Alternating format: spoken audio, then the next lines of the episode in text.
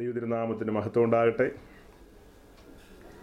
വീണ്ടും ഒരിക്കൽ കൂടെ ആഴ്ചവട്ടത്തിന്റെ ഒന്നാം ദിവസം വിശുദ്ധന്മാരുടെ നടുവിൽ കടന്നു വന്ന് ദൈവവചനം ഘോഷിക്കുവാനും കൂട്ടായ്മ ആചരിപ്പാനും കർത്താവ് ഒരു അവസരം കൂടെ തന്നതിനായി ദൈവത്തെ സ്തുതിക്കുകയാണ്. എത്ര പെട്ടെന്നാണ് ആഴ്ചകൾ ആഴ്ചകൾ ആഴ്ചകൾ കടന്നുപോയിക്കൊണ്ടിരിക്കുന്നത്. ദിവസങ്ങൾ വളരെ വേഗം മാറിപ്പോകുന്നു. പുതിയൊരു മാസത്തിലേക്ക് നമ്മൾ പ്രവേശിച്ചിരിക്കുകയാണ് ജൂൺ മാസത്തിലേക്ക്. അത് ഓർത്ത് നോക്കിയാൽ അൻപത്തിരണ്ട് ആഴ്ചകൾ കടന്നുപോയത് ഇന്നലകൾ എന്ന പോലെയാണ്. ഇന്നലകളിൽ പ്രസംഗിച്ചു അല്ലെങ്കിൽ കൂട്ടായ്മ ആചരിച്ചു എന്ന ഒരു പ്രതീതിയാണ് എനിക്ക് പലപ്പോഴും ഫീൽ ചെയ്യാറ്. ഇത്രയും നീണ്ടൊരു സമയം കടന്നുപോയെന്നും അങ്ങ് ചിന്തിച്ചിട്ട് ഒക്കുന്നില്ല. അത് മാത്രമല്ല ഒന്നൊന്നര വർഷത്തിനടുത്തായി ഈ ലോക്ക്ഡൗൺ കാലത്ത് നമ്മൾ പലരും ഭവനാന്തരീക്ഷങ്ങളിലും വലിയ ദൂരയാത്രകളൊന്നും ഇല്ലാതെ ഒക്കെ ആയിരുന്നു. നമ്മെ എല്ലാം സ്വർഗത്തിലെ ദൈവം എത്ര അതിശയകരമായി അത്ഭുതകരമായി പരിപാലിച്ചു വഴി നടത്തി.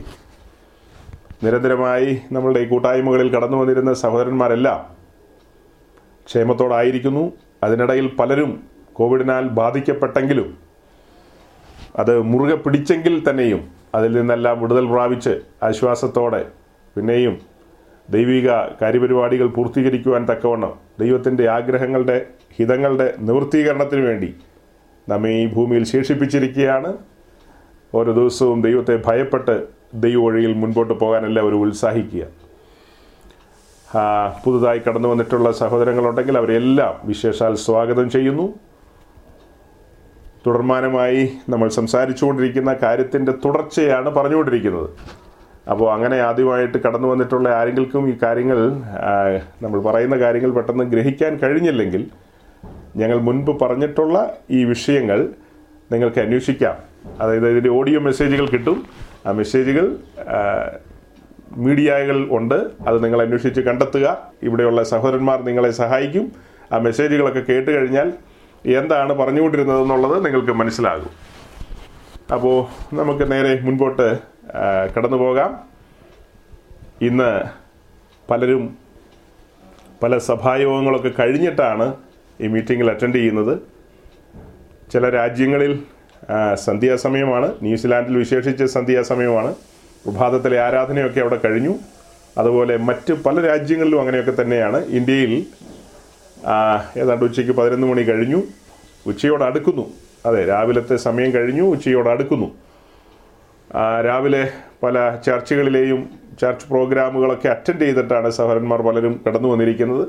അതിന് സാവകാശം ലഭിക്കാത്ത പ്രിയപ്പെട്ടവർ പലരും തങ്ങളുടെ ഭവനാന്തരീക്ഷങ്ങളിൽ ധരിച്ചിരുന്ന ദൈവത്തെ മഹത്വപ്പെടുത്തി അങ്ങനെയൊക്കെയാണ് കടന്നു വന്നിരിക്കുന്നത്. കഴിഞ്ഞ ആഴ്ച ഞാനതിന് വ്യക്തമായൊരു മുന്നറിയിപ്പ് തന്നു. ഓൺലൈൻ മീറ്റിങ്ങുകളൊന്നും ഒന്നിനും ബദലല്ല. അത് കുറച്ച് സമയമെടുത്ത് തന്നെ ഞാൻ പറഞ്ഞു. നിങ്ങളത് ശ്രദ്ധിക്കണം. ദൈവം നമ്മിൽ നിന്ന് ആഗ്രഹിക്കുന്നത് സുദൃഢമായൊരു ബന്ധമാണ്. കഴിഞ്ഞ നാളുകളിൽ നമ്മളിങ്ങനെ സാമട്ടിൽ പൊയ്ക്കൊണ്ടിരുന്നു. ഇങ്ങനെ ഒഴുകി ഒഴുകി പൊയ്ക്കൊണ്ടിരുന്നു. അതല്ല ദൈവം ആഗ്രഹിക്കുന്നത്. ദൈവം നമ്മിൽ നിന്ന് ആഗ്രഹിക്കുന്നത് ആ പിതൃപുത്ര ബന്ധം അതിന്റെ ആഴമാണ് ദൈവം ആഗ്രഹിക്കുന്നത്. ആ ആഴത്തിലേക്ക് നമ്മൾ നടന്നെടുക്കണം. അപ്പോൾ നമുക്ക് പറയാനുള്ളത് ഞങ്ങൾക്ക് ബന്ധപ്പാടുകളുണ്ട്.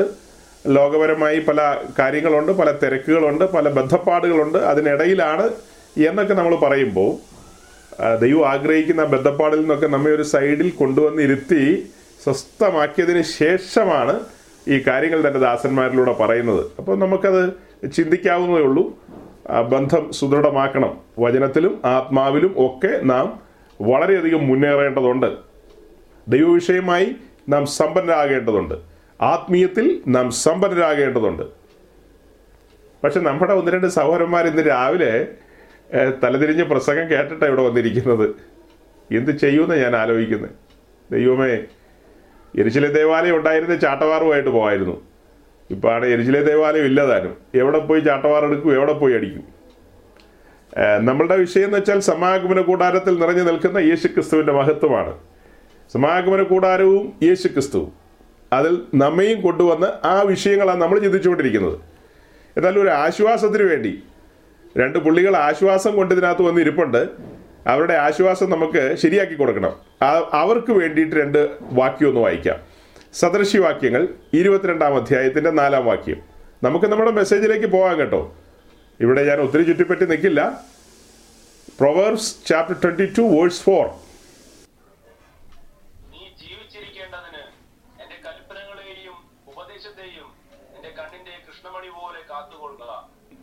ജീവിച്ചിരുന്നിട്ട് വേണ്ടേ ധനവും മാനവും അനുഭവിക്കാൻ? എന്ത് ജീവിതമാ? നീ ആത്മീയമായി ജീവിക്കേണ്ടതിന് എന്റെ കൽപ്പനകളെയും പ്രമാണത്തെയും എന്റെ കൽപ്പനകളെയും ഉപദേശത്തെയും നിന്റെ കണ്ണിന്റെ കൃഷ്ണമണിക്ക് എന്ത് ഗൗരവമുണ്ടോ? അത് നീ എങ്ങനെ സൂക്ഷിക്കുന്നോ? അതുപോലെ കാക്കണം. അതുപോലെ സൂക്ഷിക്കണം. എന്നെ കേൾക്കുന്ന പുതിയ നിയമത്തിന്റെ പുരോഹിതന്മാരാണ്. എന്നെ കേൾക്കുന്നവരെല്ലാം പുതിയ നിയമത്തിന്റെ പുരോഹിതന്മാരാണ്. പുതിയ നിയമത്തിന്റെ പുരോഹിതന്മാരോടാണ് ഈ കാര്യം പറയുന്നത്. അത് പറയുമ്പോൾ ലേവിയ പുസ്തകം ഇരുപത്തിരണ്ടിന്റെ ഒൻപതും കൂടെ നമുക്കൊന്ന് വായിക്കാം. വഴി മാറില്ല കേട്ടോ. വേഗം തിരിച്ചു പോക്കോളാം. Leviticus chapter twenty two verse nine.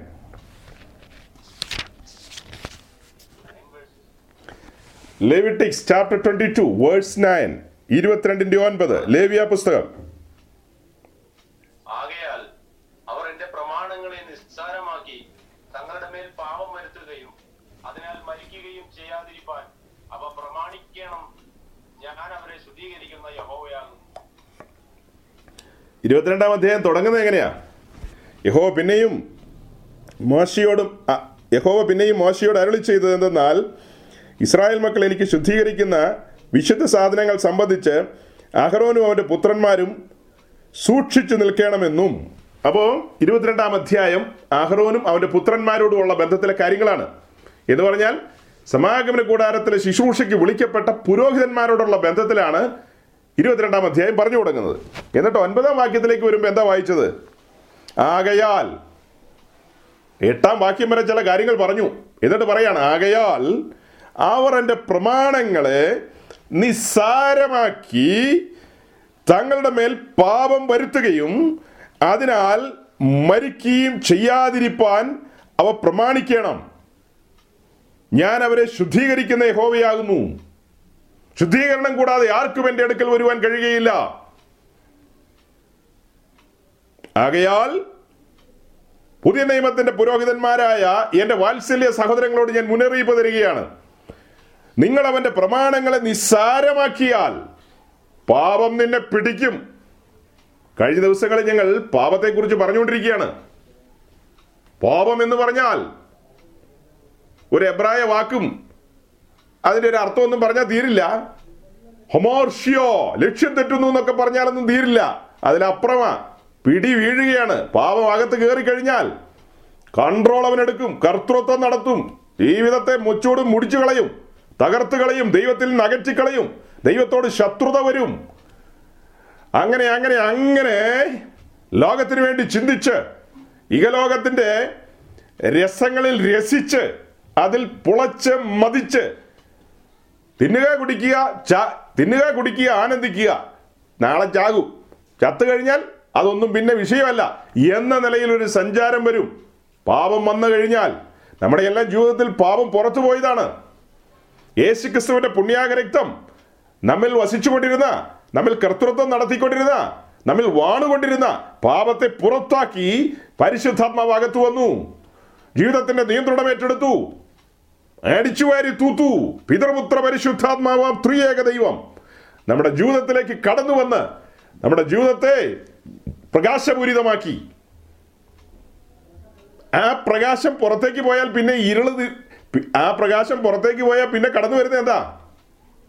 ഏഴരട്ടി ശക്തിയിലായിരിക്കും തിരിച്ചു വരുന്നത്. കാരണം അടിച്ചു വാരി തൂത്തിട്ടിരിക്കുക.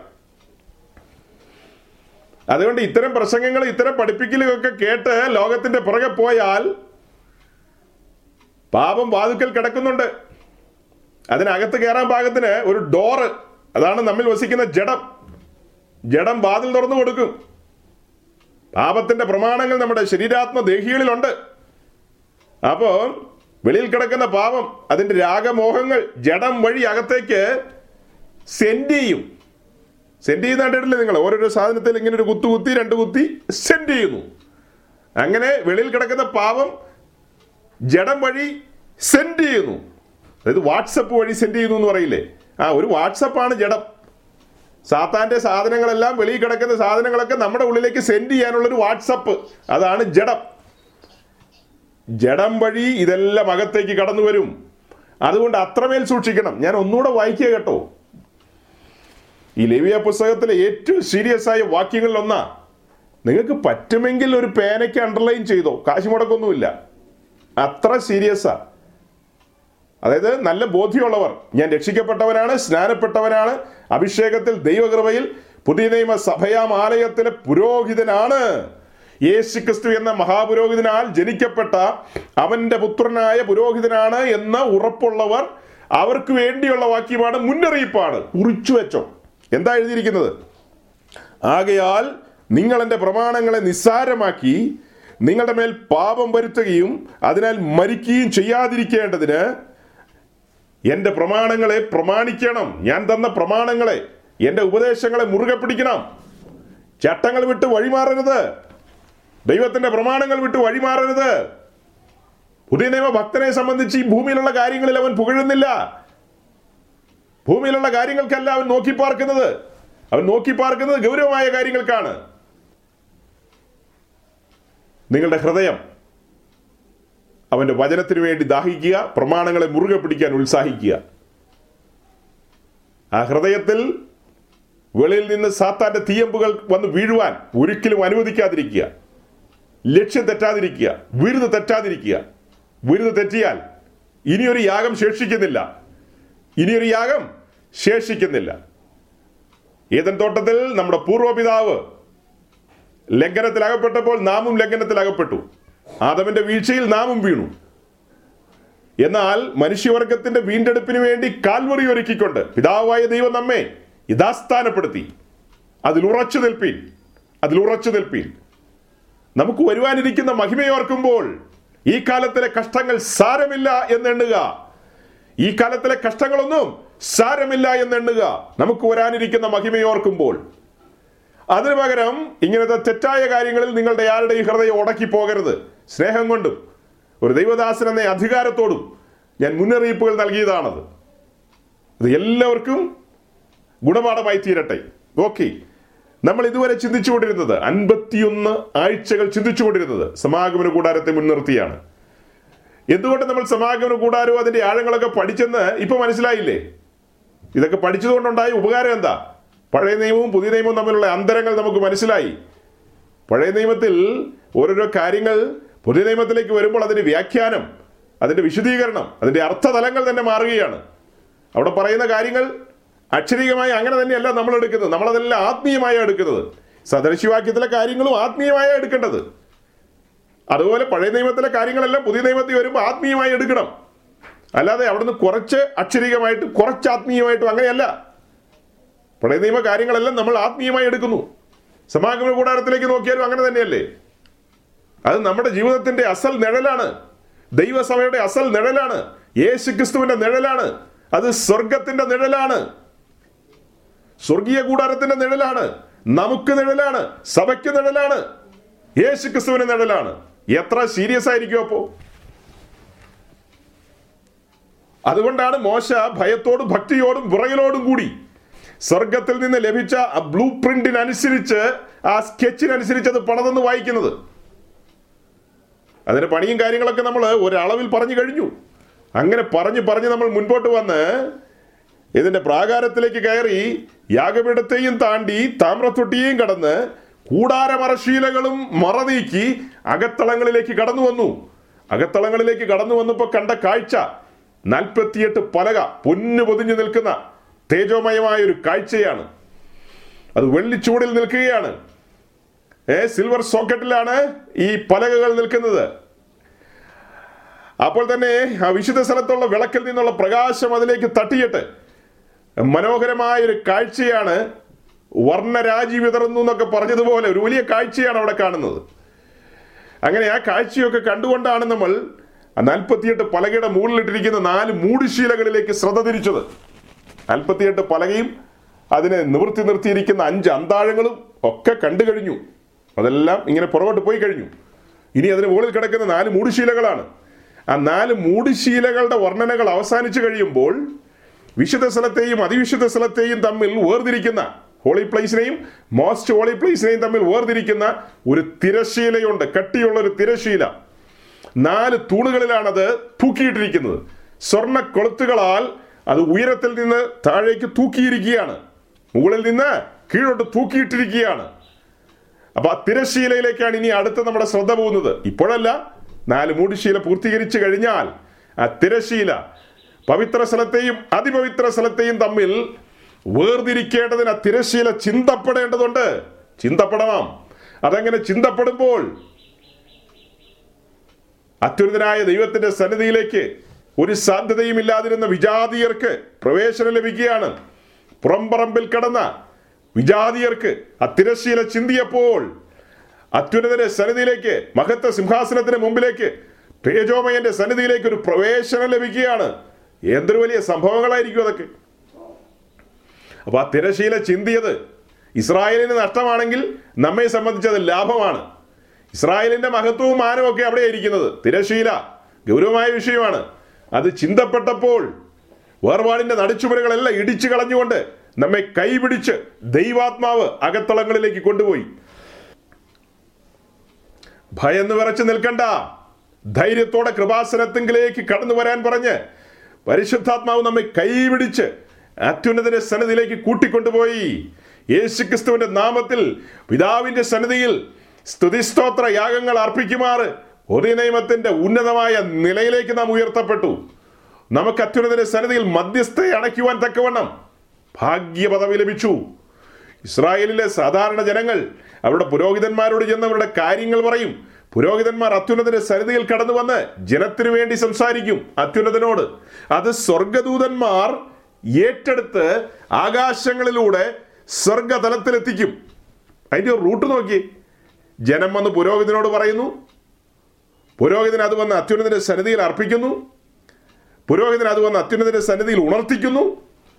അത് കേൾക്കുന്ന ദൂതന്മാർ ആ അഭയയാചനകളെ അത്യുന്നത സന്നിധിയിലേക്ക് ഉയർത്തിക്കൊണ്ടു പോകുന്നു. ദൈവവും ഭാഗ്യം അത് അവതരിപ്പിക്കുന്നു. ഒത്തിരി വളഞ്ഞ വഴിയാണ് അതേസമയം ഇന്ന് നാം അത്യുന്നതന്റെ സന്നിധിയിൽ മുഴങ്കാൽ മടക്കി അപേക്ഷയും അഭയാചനയും കഴിക്കുമ്പോൾ സ്തുതിസ്തോത്ര യാഗങ്ങൾ അർപ്പിക്കുമ്പോൾ പ്രാർത്ഥനയാൽ അവന്റെ സന്നിധിയിൽ കടന്നു വരുമ്പോൾ ക്ഷണനേരം കൊണ്ട് കോടാനുകോടി പ്രകാശവർഷം അപ്പുറേ ഉത്തരഗിരിയായ സിയോനിലേക്ക് മൂന്നാം സ്വർഗത്തിലേക്ക് തിരശീലകളെ കീറി മുറിച്ചുകൊണ്ട് എന്റെ അഭയാചന കടന്നു പോവുകയാണ് ഒരു ദൂതന്റെ സഹായവും വേണ്ട. ഒരു ദൂതന്റെ സഹായവും വേണ്ട. അതങ്ങനെ കടന്നു പോവുകയാണ് കാരണം അധികാരസ്ഥന്റെ സ്വരമാണത്. അധികാരിയുടെ സ്വരമാണ്. പുത്രത്വത്തിന്റെ സ്വരമാണത്. ആ അഭയാചന ഗൗരവമായ അഭയാചനയാണ്. നേരെ പോക്ക് കാര്യത്തിന് വേണ്ടിയല്ല അഭയാചന. കർത്താവേ എനിക്കൊരു ചോക്ലേറ്റ് വേണം. ഒരു ചോക്ലേറ്റിന് വേണ്ടി പ്രാർത്ഥിക്കാൻ മേലെ എന്നൊക്കെ പറഞ്ഞപ്പോൾ ആളുകൾ വരും. ഒരു ചെറിയ ചോക്ലേറ്റിന് വേണ്ടി പോലും നിങ്ങൾ പ്രാർത്ഥിക്കണം. നിങ്ങൾ പ്രാർത്ഥിച്ചോ. എന്നെ ഉപദ്രവിക്കരുത്. ദയവായി കഴിഞ്ഞ കുറേ ആഴ്ചകളായിട്ട് ഒരു പറ്റം ആൾക്കാർ നമ്മളെ നിരന്തര ശ്വാസം മുട്ടിക്കുകയായിരുന്നു. ഒരു പുതിയ നിയമ ഭക്തൻ വിശേഷിച്ച് പുതിയ നിയമത്തിന്റെ പുരോഹിതൻ കുഞ്ഞാടിന്റെ കാന്ത എന്നു വേണ്ട. വരാൻ പോകുന്ന സംവിധാനത്തെ മുഴുവനും അടക്കി ഭരിക്കേണ്ട. പുതിയ നിയമത്തിന്റെ രാജാക്കന്മാർ കേവലമായ കാര്യങ്ങളല്ല അത്യുന്നതിന്റെ മുമ്പിൽ ഉണർത്തേണ്ടത് ഉണർത്തിക്കേണ്ടത്. കേവലമായ കാര്യങ്ങളല്ല അത്യുന്നതിന്റെ മുമ്പാകെ ആ സിംഹാസനത്തിന് മുമ്പാകെ ഉണർത്തിക്കേണ്ടത് എന്ന് പറയുമ്പോൾ ചില ആൾക്കാർ പറയാ നിങ്ങളുടെ കുഞ്ഞുങ്ങളൊക്കെ വന്ന് നിങ്ങളുടെ തോളത്ത് കൈയിട്ടുകൊണ്ട് എന്തെന്തെല്ലാം കാര്യങ്ങളാണ് പറയുന്നതെന്ന്? അതൊക്കെ ശരി തന്നെയാ. അത് ഞാൻ ഈ രക്ഷയിലേക്ക് വന്ന കാലത്ത് ഉദ്ദേശിച്ചാ പറഞ്ഞെങ്കിൽ നിങ്ങൾ പറഞ്ഞതിനോട് യോജിക്കാം. ഞാനിപ്പോൾ കാലങ്ങളായില്ലേ മുന്നോട്ട് പോയില്ലേ? എത്രയോ നാളുകളായി നിങ്ങൾ തന്നെ ഒന്ന് കണക്ക് കൂട്ടി നോക്കിയ പുറകോട്ടം തിരിഞ്ഞു നോക്കിയ പഴയ ഡേറ്റ് കാലം നോക്കിക്കഴിഞ്ഞാൽ കാലം നോക്കിക്കഴിഞ്ഞാൽ നീ ഇങ്ങനെയാണോ ഇപ്പോഴും പ്രാർത്ഥിക്കുന്നത്? നീ നിന്റെ ഇഷ്ടവുമായിട്ടാ ദൈവസന്നിധി പ്രാർത്ഥിക്കാൻ വന്നത്. അതൊന്നും കുഴപ്പമില്ലെന്നേ. കുഞ്ഞല്ലേ? കുഞ്ഞ് പ്രാർത്ഥിച്ചു അങ്ങനെയൊക്കെ. പക്ഷെ കാലങ്ങൾ മുൻപോട്ട് പോകുമ്പോൾ ഒന്ന് യോഹന്നാൻ അഞ്ചാം അധ്യായം പതിനാലാം വാക്യം. First John chapter five verse fourteen ഓന്നി Yohanan അഞ്ചിന്റെ പതിനാല്.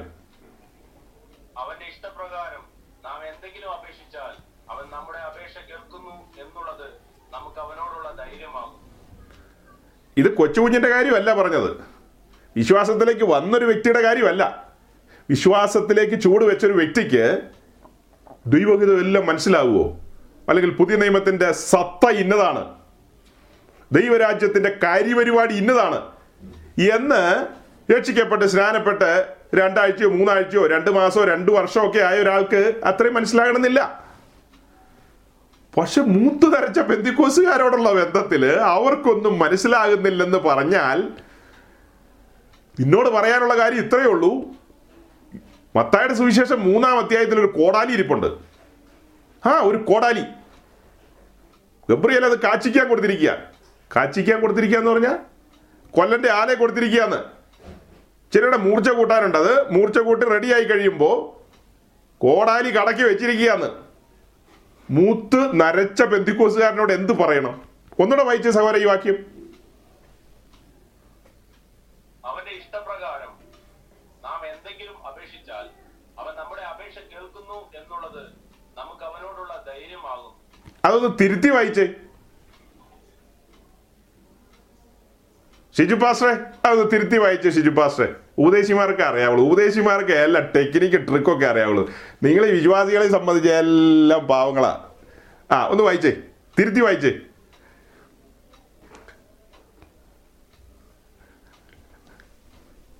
കേക്കട്ടെ ആളുകൾ കേക്കട്ടെ. രാവിലെ ഇരുപത്തിരണ്ടാം സദർശിവാക്യം കേട്ടിട്ട് വന്നിരിക്കുന്ന ആളുകൾ അവിടെ ഇരിക്കുന്നത് അവർക്ക് ഒരു ആശ്വാസം കിട്ടട്ടെ.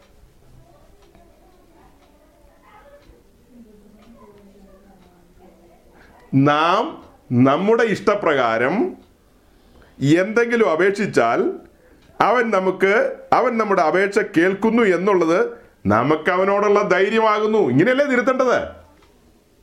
ഷിജു പാസ് പോരാ. ഷിജു പാസിനെ സൂം മീറ്റിങ്ങിലൊന്നും വിളിക്കാൻ പറ്റില്ല. പോരാ പോരാ. കൃപ പ്രാപിച്ചിട്ടില്ല. അപ്പൊ എങ്ങനെ തിരുത്താൻ സഹോദരങ്ങളെ നമ്മുടെ ഇഷ്ടപ്രകാരം നാം എന്തെങ്കിലും അപേക്ഷിച്ചാൽ എന്ത് ചവറ് വേണേലും നിങ്ങൾ അപേക്ഷിച്ചോ. നിങ്ങളുടെ ഇഷ്ടപ്രകാരം നിങ്ങളുടെ വായി തോന്നുന്നത് കോതയ്ക്ക് പാട്ടെന്നൊക്കെ കേട്ടിട്ടില്ലേ? വായി വരുന്നത് എല്ലാം അപേക്ഷിക്കാം യേശുവിന്റെ നാമത്തിൽ. അങ്ങനെ അപേക്ഷിക്കുമ്പോൾ അതെല്ലാം നമുക്ക് ലഭിക്കുമെന്ന്. നടക്കണ കാര്യമാണോ? ഇന്ത്യ പാകിസ്ഥാൻ യുദ്ധം നടക്കുക. കാർഗിൽ യുദ്ധം ആയിക്കോട്ടെ. ലാസ്റ്റ് യുദ്ധം അതല്ലേ. അപ്പോൾ കാർഗിൽ യുദ്ധം നടക്കുക. നമ്മുടെ ആ ഒരു വലിയ മല പിടിക്കണമല്ലോ? എന്താ അതിന് ടൈഗർ ഹില്ല് ടൈഗർ ഹില്ല് പിടിക്കാൻ വേണ്ടി പൊരിഞ്ഞ പോരാട്ടം നടക്കുക. ഓ എന്റെ ദൈവമേ തീ പാറുന്ന പോരാട്ടം. ടൈഗർ ഹില്ല് പിടിക്കണം. ഏ? മറ്റേ കോയാമാരെ എല്ലാം ടൈഗർ ഹില്ലിൽ നിന്ന് ഓടിക്കണം. ഓ തുരുതുര ബോഫേഴ്സ് പീരങ്കി ഇങ്ങനെ വെടിവെച്ചോണ്ടിരിക്കുക അങ്ങനെ ഒരു സ്റ്റെപ്പ് ഒരു സ്റ്റെപ്പ് കയറി കയറി നമ്മുടെ പട്ടാളക്കാർ പോകുന്നു. വേറൊരു സൈഡിൽ നിന്ന് പീരങ്കിപ്പട വെടിവെച്ചോണ്ടിരിക്കുന്നു അങ്ങനെ പല തരത്തിൽ സംഭവം നടന്നുകൊണ്ടിരിക്കുക അപ്പോൾ അതിൽ ഒരു പട്ടാളക്കാരൻ കമാൻഡറോട് പറയാണ് ഒരു അപേക്ഷ. എനിക്കൊരു കൊക്കക്കോള കുടിക്കണം. പട്ടാളക്കാർക്ക് വേണ്ടി നിങ്ങൾ എന്തും ചെയ്യുമെന്നാണല്ലോ യുദ്ധമുന്നണി നിൽക്കുന്നത് ആ കമാൻഡർക്ക് എന്ത് തോന്നുന്നു അന്നേരം? എനിക്കിപ്പോൾ ഒരു കൊക്കക്കോള കുടിച്ചാൽ കൊള്ളാമെന്നൊരു ഉന്മേഷം വരാൻ വേണ്ടിയിട്ടാണ് എന്ന് പറഞ്ഞു കഴിഞ്ഞാൽ ഇവർക്ക് വേണ്ടുന്ന കാര്യങ്ങളെല്ലാം സമീകൃത ആഹാരമാണ് കൊടുക്കുന്നത്. ക്യാപ്സ്യൂൾ പോലത്തെ സാധനങ്ങളാണ് കൊടുക്കുന്നത്. കുടിക്കുന്നതൊക്കെ അങ്ങനെ തന്നെയാണ് കാരണം അലക്കും കുളിയും മറ്റ് പരിപാടികളൊന്നും അന്നേരം നടക്കില്ല. കലോറി കൂടിയ ഭക്ഷണങ്ങളാണ് അന്നേരം കൊടുക്കുന്നത്. ഭക്ഷണങ്ങളല്ല ചെറിയ സാധനങ്ങളാണ്. ടാബ്ലറ്റ് പോലത്തെ സാധനങ്ങളൊക്കെ ക്യാപ്സ്യൂൾ പോലത്തെ. അതിൽ തൃപ്തി അടയണം. അതെന്താ യുദ്ധമുന്നണിയിലാണ്. യുദ്ധമുന്നണി യുദ്ധമൊക്കെ കഴിയട്ടെ. നമുക്ക് കൊക്കക്കോളയൊക്കെ കാൽ നീട്ടിയിരുന്ന് കുടിക്കാം. ആ കാൽ നീട്ടിയിരുന്ന് കുടിക്കാം. ഒന്നാളിൽ യേശു ക്രിസ്തുവിന്റെ പ്രത്യക്ഷതയെങ്കിൽ തേജസ്സിനും മാനത്തിനും പുകഴ്ചയ്ക്കും കാരണമാകും. അന്ന് കാലൊക്കെ നീട്ടിയിരുന്ന് കൊക്കക്കോള കുടിപ്പിക്കാം. ഇപ്പോ യുദ്ധമുന്നണിയിലാണ് നാം. നാം അവന്റെ സൈന്യമാണ്. ഒന്ന് തിരിച്ചറിയണം. നമ്മൾ ഇനി എന്നാ ഇതൊക്കെ തിരിച്ചറിയുന്നത്? യുദ്ധമുന്നണി നിൽക്കുന്ന നാം യുദ്ധത്തിൽ ഏർപ്പെട്ടിരിക്കുകയാണ്. ട്വന്റി ഫോർ ഇന്റു സെവൻ യുദ്ധത്തിലാണ്. കാരണം നമ്മുടെ എതിർ സൈഡിലുള്ളവര് അവർക്ക് ട്വന്റി ഫോർ ഇന്റു സെവൻ എന്ന് പറഞ്ഞാൽ നമ്മളെ പോലെ പന്ത്രണ്ട് മണിക്കൂർ ഉറക്കം പന്ത്രണ്ട് മണിക്കൂർ എഴുന്നേറ്റ് നടക്കുന്നതല്ല. നമുക്ക് യുദ്ധമുള്ളത് ആരോടാ? പാകിസ്ഥാനോടാണോ? വാഴ്ചകളോടും അധികാരങ്ങളോടും ഈ അന്ധകാര ലോകത്തിന്റെ അധിപതികളോടൊക്കെ യുദ്ധം ചെയ്യുന്ന പാർട്ടികളെന്നാ? അവരെ സംബന്ധിച്ച് അവർക്ക് ഊണില്ല ഉറക്കമില്ല കിടപ്പില്ല ഇരിപ്പില്ല നിപ്പില്ല. ആ അവരെപ്പോഴും ലൈവാണ്. ഇത്തരക്കാരോടാണ് നാം യുദ്ധം ചെയ്യുന്നത്. അതിനിടയിലാണ് നമ്മൾ പറയുന്നത് കൊക്കക്കോള ഒന്നും ഉദാഹരണം സെറ്റായില്ല. അതൊരു ശരിയായ ഉദാഹരണം അല്ലല്ലോ കേൾക്കുമ്പോൾ തന്നെ എറിക്കണം. എനിക്ക് ഇന്നൊരു സാധനം ആഗ്രഹമുണ്ടെന്നൊക്കെ അന്നേരമാണോ പറയേണ്ടത്? ഈ യുദ്ധം ജയിക്കണം. അതിന് തക്കതായ നിലയിലായിരിക്കണം. നമ്മുടെ അപേക്ഷ അഭയാചനയൊക്കെ അത് യുദ്ധത്തിന്റെ കാര്യം. ഇനി മറു സൈഡിലോ? കുഞ്ഞാടിന്റെ കല്യാണം വരാൻ പോവുക കുഞ്ഞാട് തേജോമയനായി അവൻ രംഗത്ത് വരാൻ പോവുകയാണ് തന്റെ കാന്തയുടെ കൈ പിടിക്കാൻ. കാന്ത. കാന്ത. കാന്തയുടെ അവസ്ഥ. കാന്തയെ കുറിച്ച് പറയുമ്പോൾ നമ്മൾ മൂന്ന് കാര്യം ഇടയ്ക്ക് പറഞ്ഞിട്ടുണ്ട്. നിങ്ങൾ കേട്ടിട്ടുള്ളതാ. അതായത് കാന്ത നിൽക്കുന്നത് സഭായുഗത്തിലാണ്. അതിന് പിന്നിലേക്ക് പോയാൽ നമുക്ക് വ്യക്തമായി മനസ്സിലാക്കുന്ന രണ്ട് യുഗങ്ങൾ പറയാം. ഒന്ന് മനസാക്ഷി യുഗം. ആ മനസാക്ഷി യുഗക്കാരെ സംബന്ധിച്ച് പറഞ്ഞാൽ അവർ ദൈവിക കാര്യപരിപാടിയോടുള്ള ബന്ധത്തിൽ ശിശുക്കളായിട്ടാണ് അവരെ കാണിക്കുന്നത്. ശിശുക്കൾ. ഒരമ്മയുടെ മാറിൽ കിടക്കുന്ന ശിശു എന്ന നിലയിലാണ് മനസാക്ഷി യുഗക്കാരെ നമുക്ക് മനസ്സിലാക്കാൻ കഴിയുന്നത്. കാര്യം കാരണം എന്താണെന്ന് ചോദിച്ചാൽ അവർക്ക് കാര്യങ്ങൾ അത്രയും മനസ്സിലായിട്ടുള്ളൂ. അവരുടെ കാലത്ത് കാര്യങ്ങൾ അധികം വെളിപ്പെട്ടിട്ടില്ല. അത് കഴിഞ്ഞ് ന്യായപ്രമാണ യുഗത്തിലേക്ക് വരുമ്പോൾ ഒരു ബാലകനെയാണ് കാണുന്നത്. ഏ? ഒരു ബാലകനെ. ഒരു പത്ത് പന്ത്രണ്ട് വയസ്സിൽ താഴെയുള്ള ഒരു ബാലൻ. ബാലിനെ എപ്പോഴും കൈ പിടിച്ച് കൊണ്ടു നടക്കണം. തോളത്തൊന്നും ഇടണ്ട. പക്ഷെ ബാലിനെ എന്ത് ചെയ്യണം? കൈ പിടിച്ച്. അല്ലെ അവൻ വഴിതെറ്റി പോകുന്നേ. അവനെ സൗത്ത് ഐലൻഡിലേക്ക് കൊണ്ടുപോയി കഴിഞ്ഞാൽ അവൻ നോർത്ത് ഐലൻഡിലേക്ക് പോകും. കാരണം ബാലനെ സംബന്ധിച്ച് വഴി അറിയില്ല. അവൻ വഴി തെറ്റിപ്പോവും അവൻ വഴി തെറ്റിപ്പോയിട്ട് അങ്ങ് പസഫിക്കിലേക്ക് പോയി കഴിഞ്ഞാൽ ആൾ വെള്ളത്തിൽ മുങ്ങി ചത്തു പോകും അപ്പൊ അതുകൊണ്ട് ഇവനെ കൈ പിടിച്ച് നടക്കണം. അതേ സമയം അല്ലെങ്കിൽ എന്താ പറയാ നാം വന്നിരിക്കുന്ന ഈ സഭായുഗത്തിൽ തോളത്ത് കിടക്കുന്ന കൊച്ചിനെ അല്ല കാണിക്കുന്നത് കൈപിടിച്ചുകൊണ്ട് കിടക്കുന്ന ബാലകനെ അല്ല കാണിക്കുന്നത് യൗവനയുക്തയായ ഒരു യുവതിയാണ് കാണിക്കുന്നത്. എന്ന് പറഞ്ഞാൽ ഒരു മണവാട്ടിയാണ് കാണിക്കുന്നത്. ഈ തോളത്ത് കിടക്കുന്ന കൊച്ചും ഈ ഒരു ചോക്ലേറ്റിന് വേണ്ടി ഒരു വൈച്ചാറിന് വേണ്ടി കിടന്ന് ഇടിപിടി കൂടിക്കൊണ്ടിരിക്കുന്ന ഈ യൗവനക്കാരനും യൗവനക്കാരനല്ല സോറി ഈ ബാലകനും ഈ ബാലകനും തമ്മിൽ ഈ മണവാട്ടി യോജിപ്പിച്ച് വെച്ച് ഒരു വ്യാഖ്യാനം നടത്താൻ പറ്റുമോ അതെന്ത് വ്യാഖ്യാന ഫാക്ടറി അത്? ആ വ്യാഖ്യാന ഫാക്ടറി ഒക്കെ ബോംബിട്ട് കളയണമെന്ന് എന്റെ അഭിപ്രായം. ഇങ്ങനത്തെ വ്യാഖ്യാന ഫാക്ടറികളാണ് ഈ പെത്തിക്കോസിനെ ഒരു പരുവത്തിലാക്കി കളഞ്ഞത്.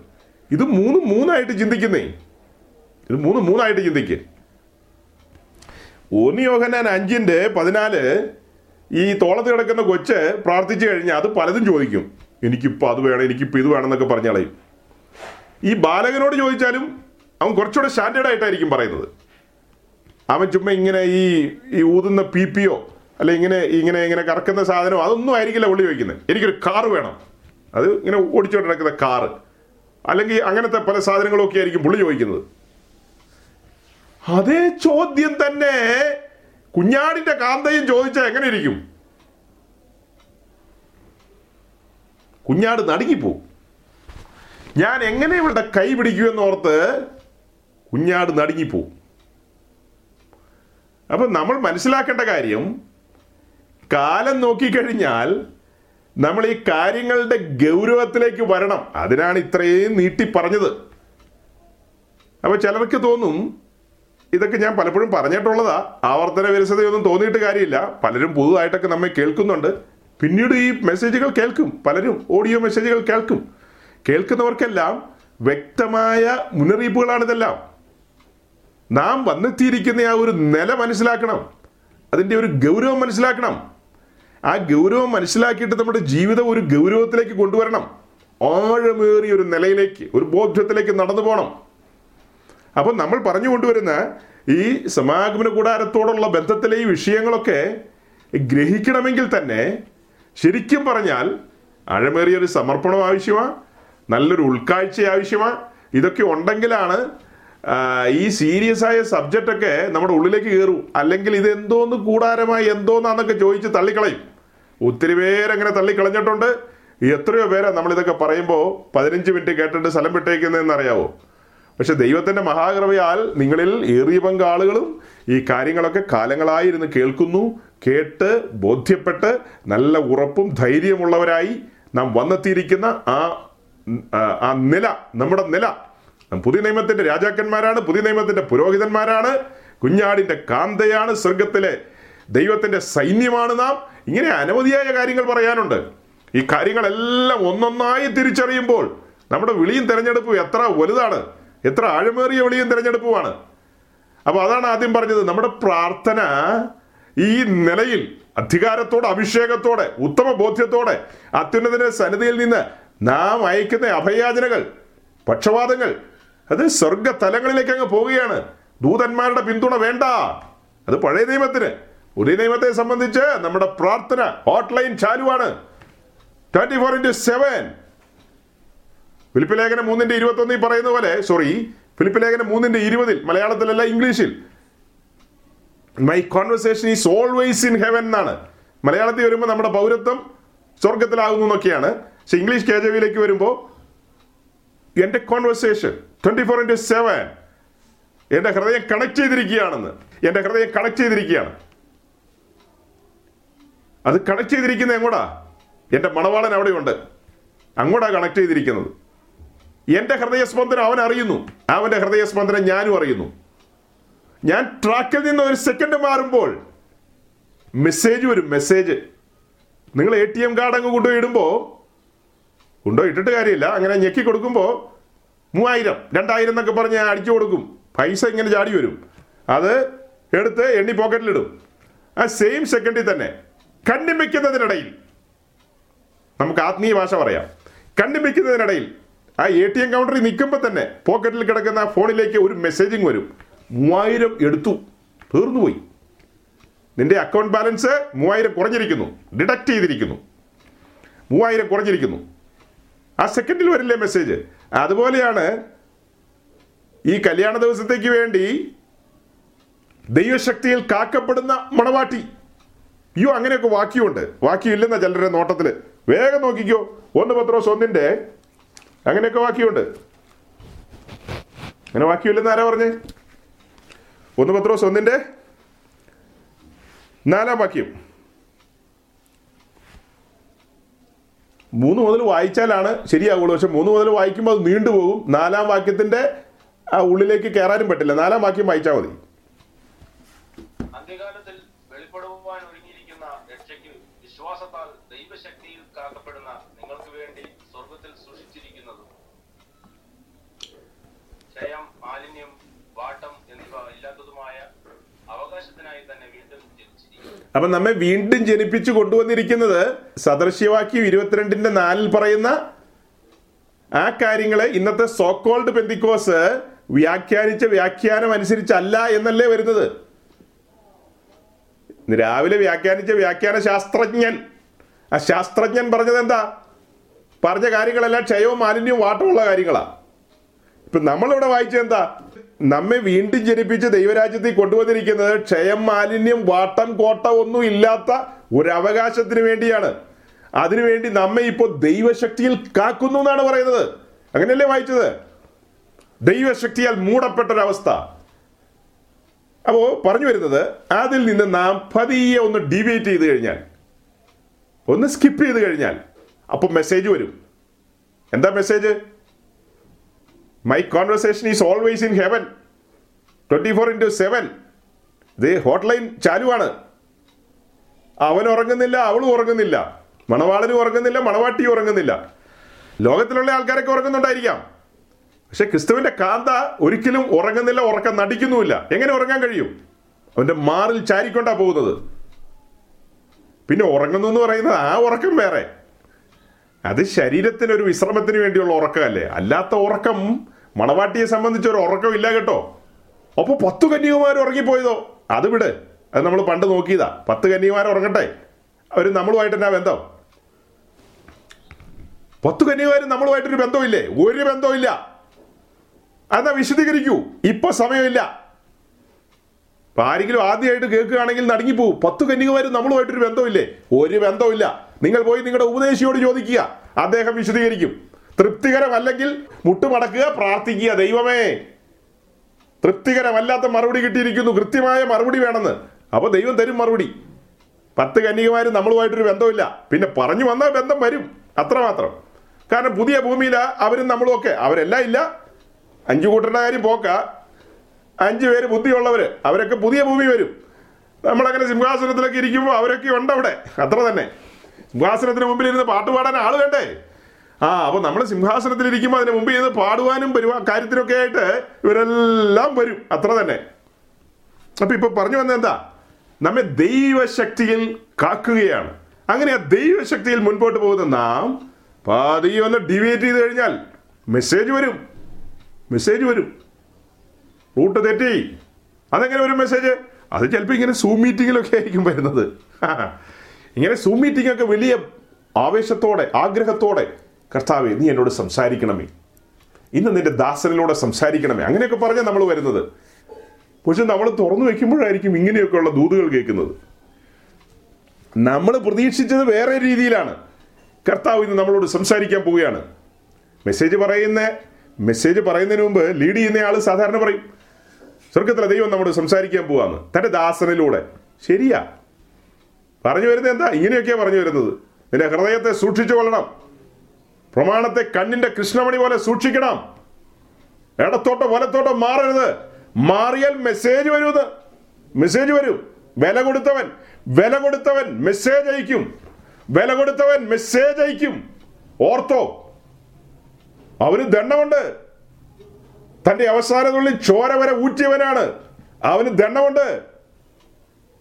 ലോകത്തിന്റെ മാലിന്യങ്ങൾ നിന്റെ മേൽ വീഴുമ്പോൾ മെസ്സേജ് വരും. മെസ്സേജ് വരും വേഗം കഴുകിക്കോ. എന്റെ നിർമ്മല കന്യക എനിക്ക് വേണ്ടി കാത്തിരിക്കുന്ന എന്റെ മണവാട്ടി വേഗം ശുദ്ധിയായിക്കോ. ശുദ്ധിയായിക്കോ. ശുദ്ധീകരണത്തിനുള്ള ഏജൻസ് നാല് കാര്യങ്ങൾ. യേശുക്രിസ്തുവിന്റെ രക്തം. പരിശുദ്ധാത്മാവ് ദൈവവചനം സഫറിങ്സ് നാല് കാര്യമാണ് ക്രിസ്ത്യ ജീവിതത്തിൽ കഷ്ടങ്ങളുണ്ട്. അതല്ല ശുദ്ധീകരണത്തോടുള്ള ബന്ധത്തിലാണ് നമ്മൾ പരിഗണിക്കുന്നത്. ന്യൂ ജനറേഷൻകാർ ആരെങ്കിലും കേൾക്കുന്നുണ്ടെങ്കിൽ നിങ്ങൾക്കത് ശാപമായിട്ട് തോന്നും. ഞങ്ങളെ സംബന്ധിച്ച് ഞങ്ങളത് ശുദ്ധീകരണത്തിന്റെ മേഖലയായിട്ടാണ് കാണുന്നത്. ഞങ്ങളെ സംബന്ധിച്ച് അത് ശുദ്ധീകരണത്തിന്റെ മേഖലയാണ്. ഞങ്ങളുടെ പൂർവന്മാരായ അപ്പസുലന്മാർ അങ്ങനെ പഠിപ്പിച്ചിട്ടുണ്ട്. വ്യക്തമായി തെളിവായി പറഞ്ഞിട്ടുണ്ട്. ഞാൻ ആ വാക്യം കൂടെ ഒന്ന് എടുക്കുക. ഒന്ന് തെസ്ലോനിക്ക് ലേഖനം മൂന്നാം അധ്യായം നാലാം വാക്യം. First Thessalonians chapter three verse four നാം കഷ്ടം അനുഭവിക്കേണ്ടി വരും എന്ന് ഞങ്ങൾ നിങ്ങളോട് കൂടെ ഇരുന്നപ്പോൾ മുമ്പുകൂട്ടി പറഞ്ഞിട്ടുമുണ്ട് അവണ്ണം തന്നെ സംഭവിച്ചു എന്ന് നിങ്ങൾ അറിയുന്നു കേട്ടില്ലേ? നാം കഷ്ടം അനുഭവിക്കേണ്ടി വരുമെന്ന് ഈ അപ്പസ്വലന്മാർ അവരുടെ കൂടെ ഇരിക്കുമ്പോൾ പറഞ്ഞിട്ടുണ്ട്. ദൈവം എന്നെ സാഡിസ്റ്റാണോ? ഈ ജനത്തെ കഷ്ടങ്ങളിലൂടെ കടത്തിവിടേണ്ടതിന്റെ ആവശ്യം. സഹോദരങ്ങളെ അതിനകത്തൊക്കെ ചില ശുദ്ധീകരണത്തിന്റെ മേഖലകളുണ്ട്. വളരെ സീരിയസ് ആയൊരു വാക്യമായി നമ്മൾ തുടക്കത്തിൽ വായിച്ചത്. വേറൊരു സ്ഥലത്ത് വായിച്ച വാക്യമാണെങ്കിലും നമ്മൾ വായിച്ചു. സദൃശ്യവാക്യം ഇരുപത്തിരണ്ടിന്റെ നാല്. വളരെ സീരിയസ് ആയ വാക്യം. അതിൽ പറയുന്ന ആ ധനവും മാനവും നമുക്ക് ലഭിക്കണം. സീരിയസ് ആയ കാര്യമാണ്. സ്വർഗം അത് ആഗ്രഹിക്കുന്നു. ആ ധനവും മാനവും നമുക്ക് ലഭിക്കണം. അതിന് നമുക്ക് താഴ്മയും ഭക്തിയും ആവശ്യമാണ്. താഴ്മയും ഭക്തിയും. ഭക്തികേടും പ്രപഞ്ചമോഹങ്ങളും വർജിച്ചുകൊണ്ട് ഭക്തിക്കൊത്ത ജീവിതം നയിച്ചുകൊണ്ട് ആ സമ്പത്തും ആ മാനവും നമ്മൾ നമ്മുടേതാക്കി മാറ്റണം. അപ്പൊ അതിനാണ് നമ്മുടെ ജീവിതത്തിൽ ഈ കഷ്ടങ്ങളെല്ലാം അനുവദിക്കുന്നത്. നമ്മുടെ ജീവിതത്തിൽ കഷ്ടങ്ങൾ അനുവദിക്കുന്നത് എന്തിനാ? അറുപത്താറാം സങ്കീർത്തനം. അതിന്റെ പത്താം വാക്യം. Psalms chapter sixty six words ten കഷ്ടങ്ങളുടെ ഒരു ടോപ്പിക്കിലേക്ക് പ്രസംഗം പോകുന്നില്ല. ഇവിടം കൊണ്ടൊക്കെ നിർത്തിയേക്കാം. ഈ ഒരു വാക്യം കൂടെ കൂടി.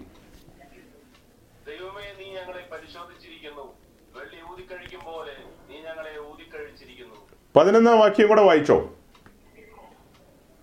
നീ ഞങ്ങളെ വലയിലകപ്പെടുത്തി ഞങ്ങളുടെ മുതുകത്ത് ഒരു വലിയ ഭാരം വെച്ചിരിക്കുന്നു ഇവിടെ പൗലോസ് തെസ്ലോനിക്കിനോട് പറയുകയാണ്. എന്താ പറയുന്നത്? സങ്കീർത്തനത്തിൽ നിന്ന് ഞാൻ നേരെ ജമ്പ് ചെയ്യാണ്. അവിടെ വായിക്ക് വായിച്ചത് എന്താ നാം കഷ്ടങ്ങൾ അനുഭവിക്കേണ്ടി വരുമെന്ന് ഞങ്ങൾ നിങ്ങളോട് കൂടെ ഇരുന്നപ്പോൾ മുമ്പ് കൂട്ടി പറഞ്ഞിട്ടുണ്ട്. അതുകൊണ്ട് തന്നെ സംഭവിച്ചു എന്ന് നിങ്ങൾ അറിയുന്നു. ഞങ്ങൾ നിങ്ങളും അറിയുന്നു. അവൻ നമ്മെ വല വെച്ച് പിടിക്കും. അവൻ നമ്മെ പരിശോധിക്കും. അവൻ നമ്മെ പരീക്ഷകളിലൂടെ കടത്തിവിടും. അതെന്തിനാ? ടെസ്റ്റും ട്രയലൊക്കെ എന്തിനാ? ഈ താഴ്മയിലേക്കും ഈ വിനയത്തിലേക്കും ഈ ഭക്തിയിലേക്കൊക്കെ വരാൻ വേണ്ടിയിട്ടാണ്. ഈ താഴ്മയിലേക്കും ഈ ഭക്തിയിലേക്കൊക്കെ വരുവാൻ വേണ്ടിയിട്ടാണ്. ഇങ്ങനെയുള്ള ജീവിതാനുഭവങ്ങളിലൂടെ പോകുമ്പോഴാണ് നമ്മളുടെ എല്ലാം സ്വാഭാവിക മനുഷ്യന്റെ ബലം ക്ഷയിക്കുന്നത്. നമ്മിലെ ആ നോർമൽ മാൻ സ്വാഭാവിക മനുഷ്യൻ അതിന് ആദാമ്യ പ്രകൃതിയാ. ഒരു ഇച്ചിരി ഞാനെന്ന ഭാവമൊക്കെ അതിനുണ്ട്.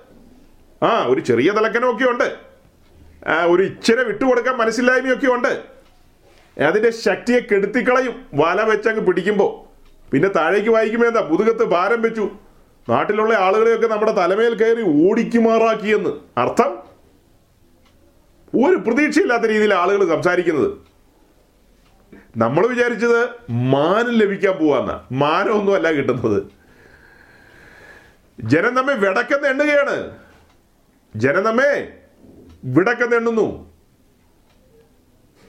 അപ്പോൾ അങ്ങനത്തെ അനുഭവത്തിലൂടെ വല്ലാതെ അങ്ങ് കടന്നു പോകുമ്പോൾ വല്ലാതെ കടന്നു പോകുമ്പോൾ ഒരു പാട്ട് പാടാം അല്ലേ? മുഴുവൻ പാടില്ല. പകർന്ന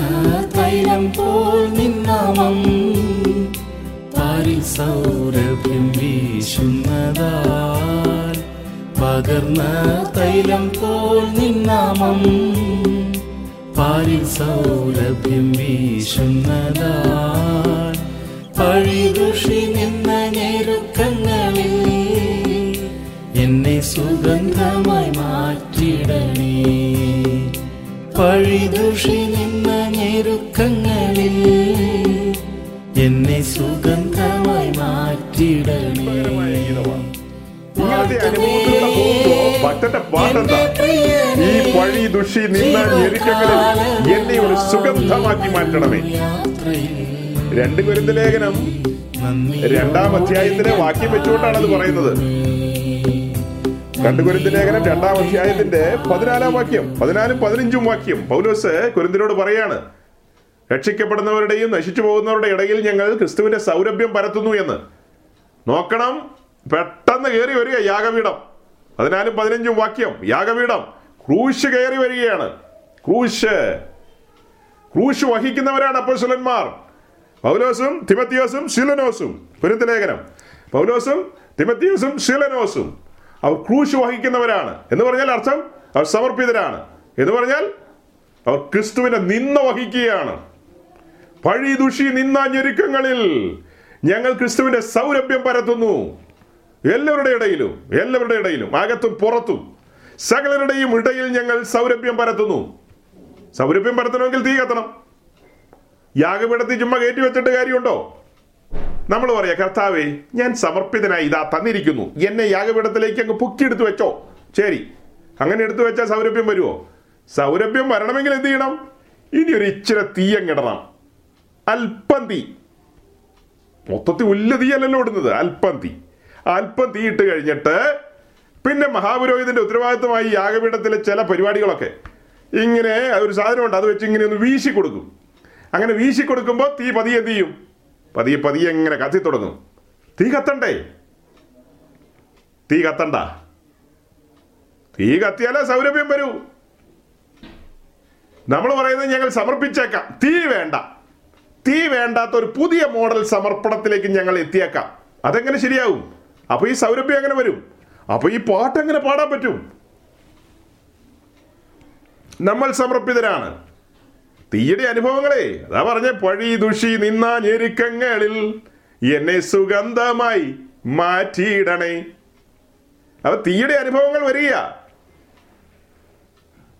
അത് നെഗറ്റീവ് സെൻസിലല്ല എടുക്കുന്നത് പോസിറ്റീവ് സെൻസിലാണ് എടുക്കുന്നത്. ലോകക്കാരെ സംബന്ധിച്ച് അത് നെഗറ്റീവ് സെൻസിലാണ് എടുക്കൂ. അയ്യോ ഇങ്ങനത്തെ അനുഭവങ്ങളിലൂടെ പോവുക എന്ന് പറഞ്ഞാൽ എന്തോ ശാപമാണ് അവർ അല്ല ന്യൂ ജനറേഷൻകാരോട് ചോദിച്ചാലോ അവരെന്ത് പറയും? ഇതല്ല ശാപമാ ബ്രദർ എന്ന് പറയും. അതേസമയം അസൽ ഭക്തനെ സംബന്ധിച്ച് എന്താവും പറയും? അതേസമയം അസൽ ഭക്തനെ സംബന്ധിച്ച് അവൻ എന്തു പറയും? യെസ് കൊള്ളാം. അവൻ ഇത് പോസിറ്റീവായിട്ട് എടുക്കും. ഇതിന്റെ നടുവിൽ തീയുടെ അനുഭവമാണ് വെളിപ്പെടുന്നത്. ഏൽപ്പിച്ചങ്ങ് കൊടുക്കും.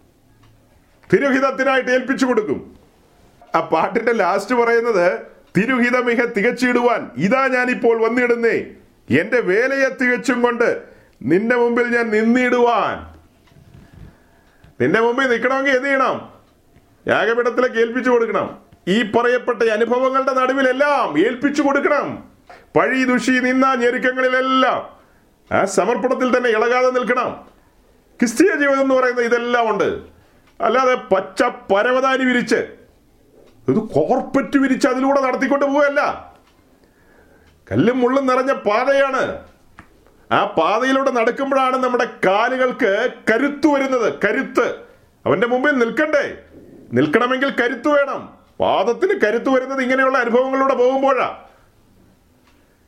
അപ്പോൾ സഹോദരങ്ങളെ ആ തെസ്ലോനിക്ക് ലേഖനം ഞാൻ ഇടയ്ക്ക് കയറി വായിച്ചത് ഇതാണ് യഥാർത്ഥ മെസ്സേജ് അപ്പസ്വലന്മാരുടെ മെസ്സേജ് അതാണ്. അവർ പറഞ്ഞ മെസ്സേജ് പിന്നത്തേതിൽ സംഭവിച്ചു എന്നുള്ളതാണ് ചിന്തനീയമായ വിഷയം. തെസ്ലോനിക്ക് ലേഖനം മൂന്നാം അധ്യായത്തിന്റെ നാലാം വാക്യത്തിൽ രണ്ട് കാര്യമാ ഒരു കാര്യം എന്താ? ഞങ്ങൾ മുൻപ് നിങ്ങളോട് പറഞ്ഞിട്ടുണ്ട്. ലാസ്റ്റ് വരുമ്പോ എന്താ പറയുന്നത്? അത് സംഭവിച്ചിരിക്കുന്നു. ഞങ്ങൾ പറഞ്ഞ കാര്യങ്ങൾ അങ്ങനെ തന്നെ സംഭവിച്ചു. അത് സംഭവിച്ചപ്പോ എന്നാൽ ഒരു വാക്യൂടെ വായിക്കാം. അതിന്റെ മൂന്നാം അധ്യായത്തിന്റെ ഒന്നും രണ്ടും വാക്യം ആകയാൽ സഹിച്ചു സഹിച്ചുകൂടാഞ്ഞിട്ട് ഞങ്ങൾ അധനിയിൽ തനിച്ചിരിക്കേണ്ടി വന്നാലും വേണ്ടതില്ല എന്ന് വെച്ച് ഈ കഷ്ടങ്ങളിൽ ആരും കുലുങ്ങിപ്പോകാതിരിക്കേണ്ടതിന് നിങ്ങളെ സ്ഥിരപ്പെടുത്തുവാനും നിങ്ങളുടെ വിശ്വാസം സംബന്ധിച്ച് നിങ്ങളെ പ്രബോധിപ്പാനുമായിട്ട് നമ്മുടെ സഹോദരനും ക്രിസ്തുവിന്റെ സുവിശേഷ ഘോഷണത്തിൽ ദൈവത്തിന്റെ ശുശ്രൂഷകനുമായ തിമോത്യോസിനെ അയച്ചു ആ മൂന്നാം വാക്യൂടെ വായിച്ചോ. കഷ്ടം അനുഭവിപ്പാൻ നാം നിയമിക്കപ്പെട്ടിരിക്കുന്നു എന്ന് നിങ്ങൾ തന്നെ അറിയുന്നുവല്ലോ. അപ്പൊ ഇവിടെ മൂന്നാം അധ്യായത്തിന്റെ ഒന്ന് രണ്ട് വാക്യത്തിൽ ഇതൊക്കെ വായിക്കാതെ വിട്ട് കളയാമായിരുന്നു. പക്ഷെ ഇങ്ങനെ പറഞ്ഞു വന്നപ്പോൾ എന്റെ ഉള്ളിലൊരു ചിന്ത വന്നതാണ് ഒരു പ്രേരണ വന്നതാണ്. അതും കൂടെ വായിക്ക് ബോധ്യപ്പെടുത്തി കൊടുക്കാൻ. ആദിമസഭയുടെ മെത്തേഡാണ് വെളിപ്പെടുന്നത്. നമുക്കില്ലാത്തൊരു മെത്തേഡ് ആ ഒരു മെത്തേഡ് അവിടെ ഉരുത്തിരിഞ്ഞ് വരുന്നുണ്ട്.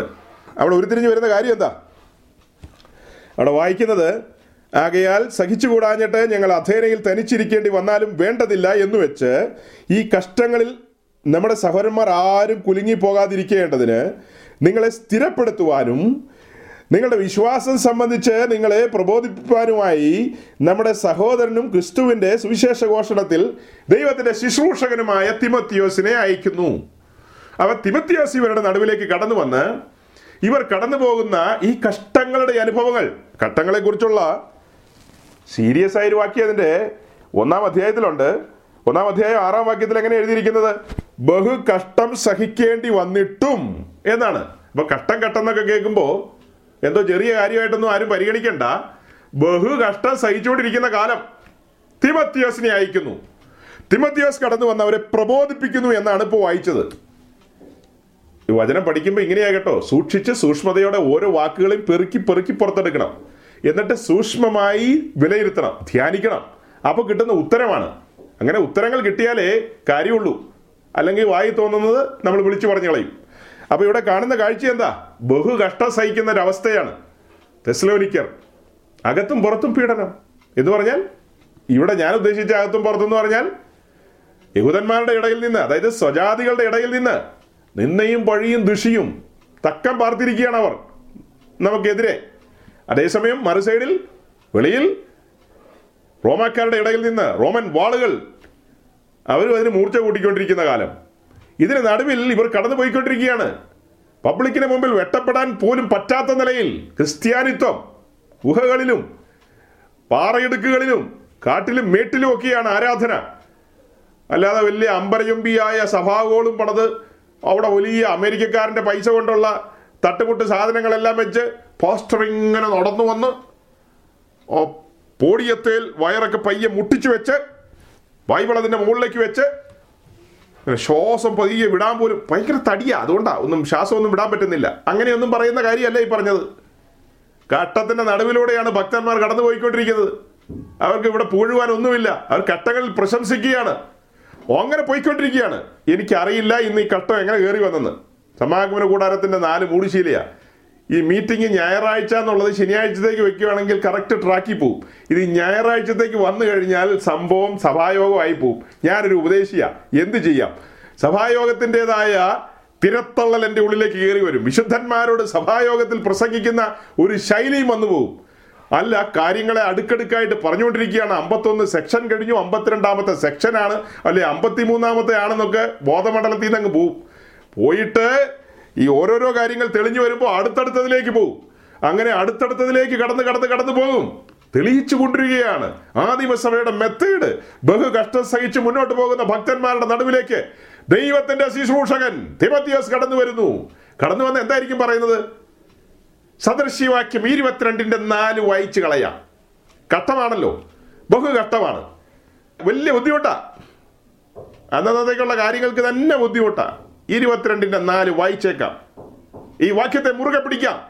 ഈ വാക്യം നമുക്ക് തന്നതോർത്ത് സ്തോത്രം ചെയ്യാം എന്നൊന്നും അല്ല പറഞ്ഞത്. താൻ അവിടെ പ്രബോധിപ്പിച്ചെന്ന വായിക്കുന്നത്. എന്തിനാ പ്രബോധിപ്പിക്കുന്നത്? ഈ ജനത്തെ സ്ഥിരപ്പെടുത്താൻ യഥാസ്ഥാനപ്പെടുത്താൻ ഉറപ്പിച്ചു നിർത്താൻ. അവരുടെ വിശ്വാസം സംബന്ധിച്ച് വിശ്വാസത്തിൽ അവർ ക്ഷീണിക്കരുത്. വിശ്വാസത്തിൽ ക്ഷീണിക്കരുത്. ബഹുകഷ്ടം സഹിക്കുന്നു എന്നുള്ളത് സത്യമാ. വിശ്വാസത്തിൽ ആരും ക്ഷീണിക്കരുത്. അതിനെന്ത് ചെയ്യാം? ഒരു ഇരുപത്തൊന്ന് ദിവസത്തെ ഉപവാസ പ്രാർത്ഥന. അങ്ങനെയാണോ? അല്ല ഇതിന് നടുവിൽ ഇരുപത്തൊന്ന് ദിവസം ഉപവാസ പ്രാർത്ഥന വെച്ചാലോ കുഴപ്പമുണ്ടോ? ഇരുപത്തൊന്ന് വെച്ചാൽ കുഴപ്പമാ. ഞാൻ അതിനോട് യോജിക്കില്ല.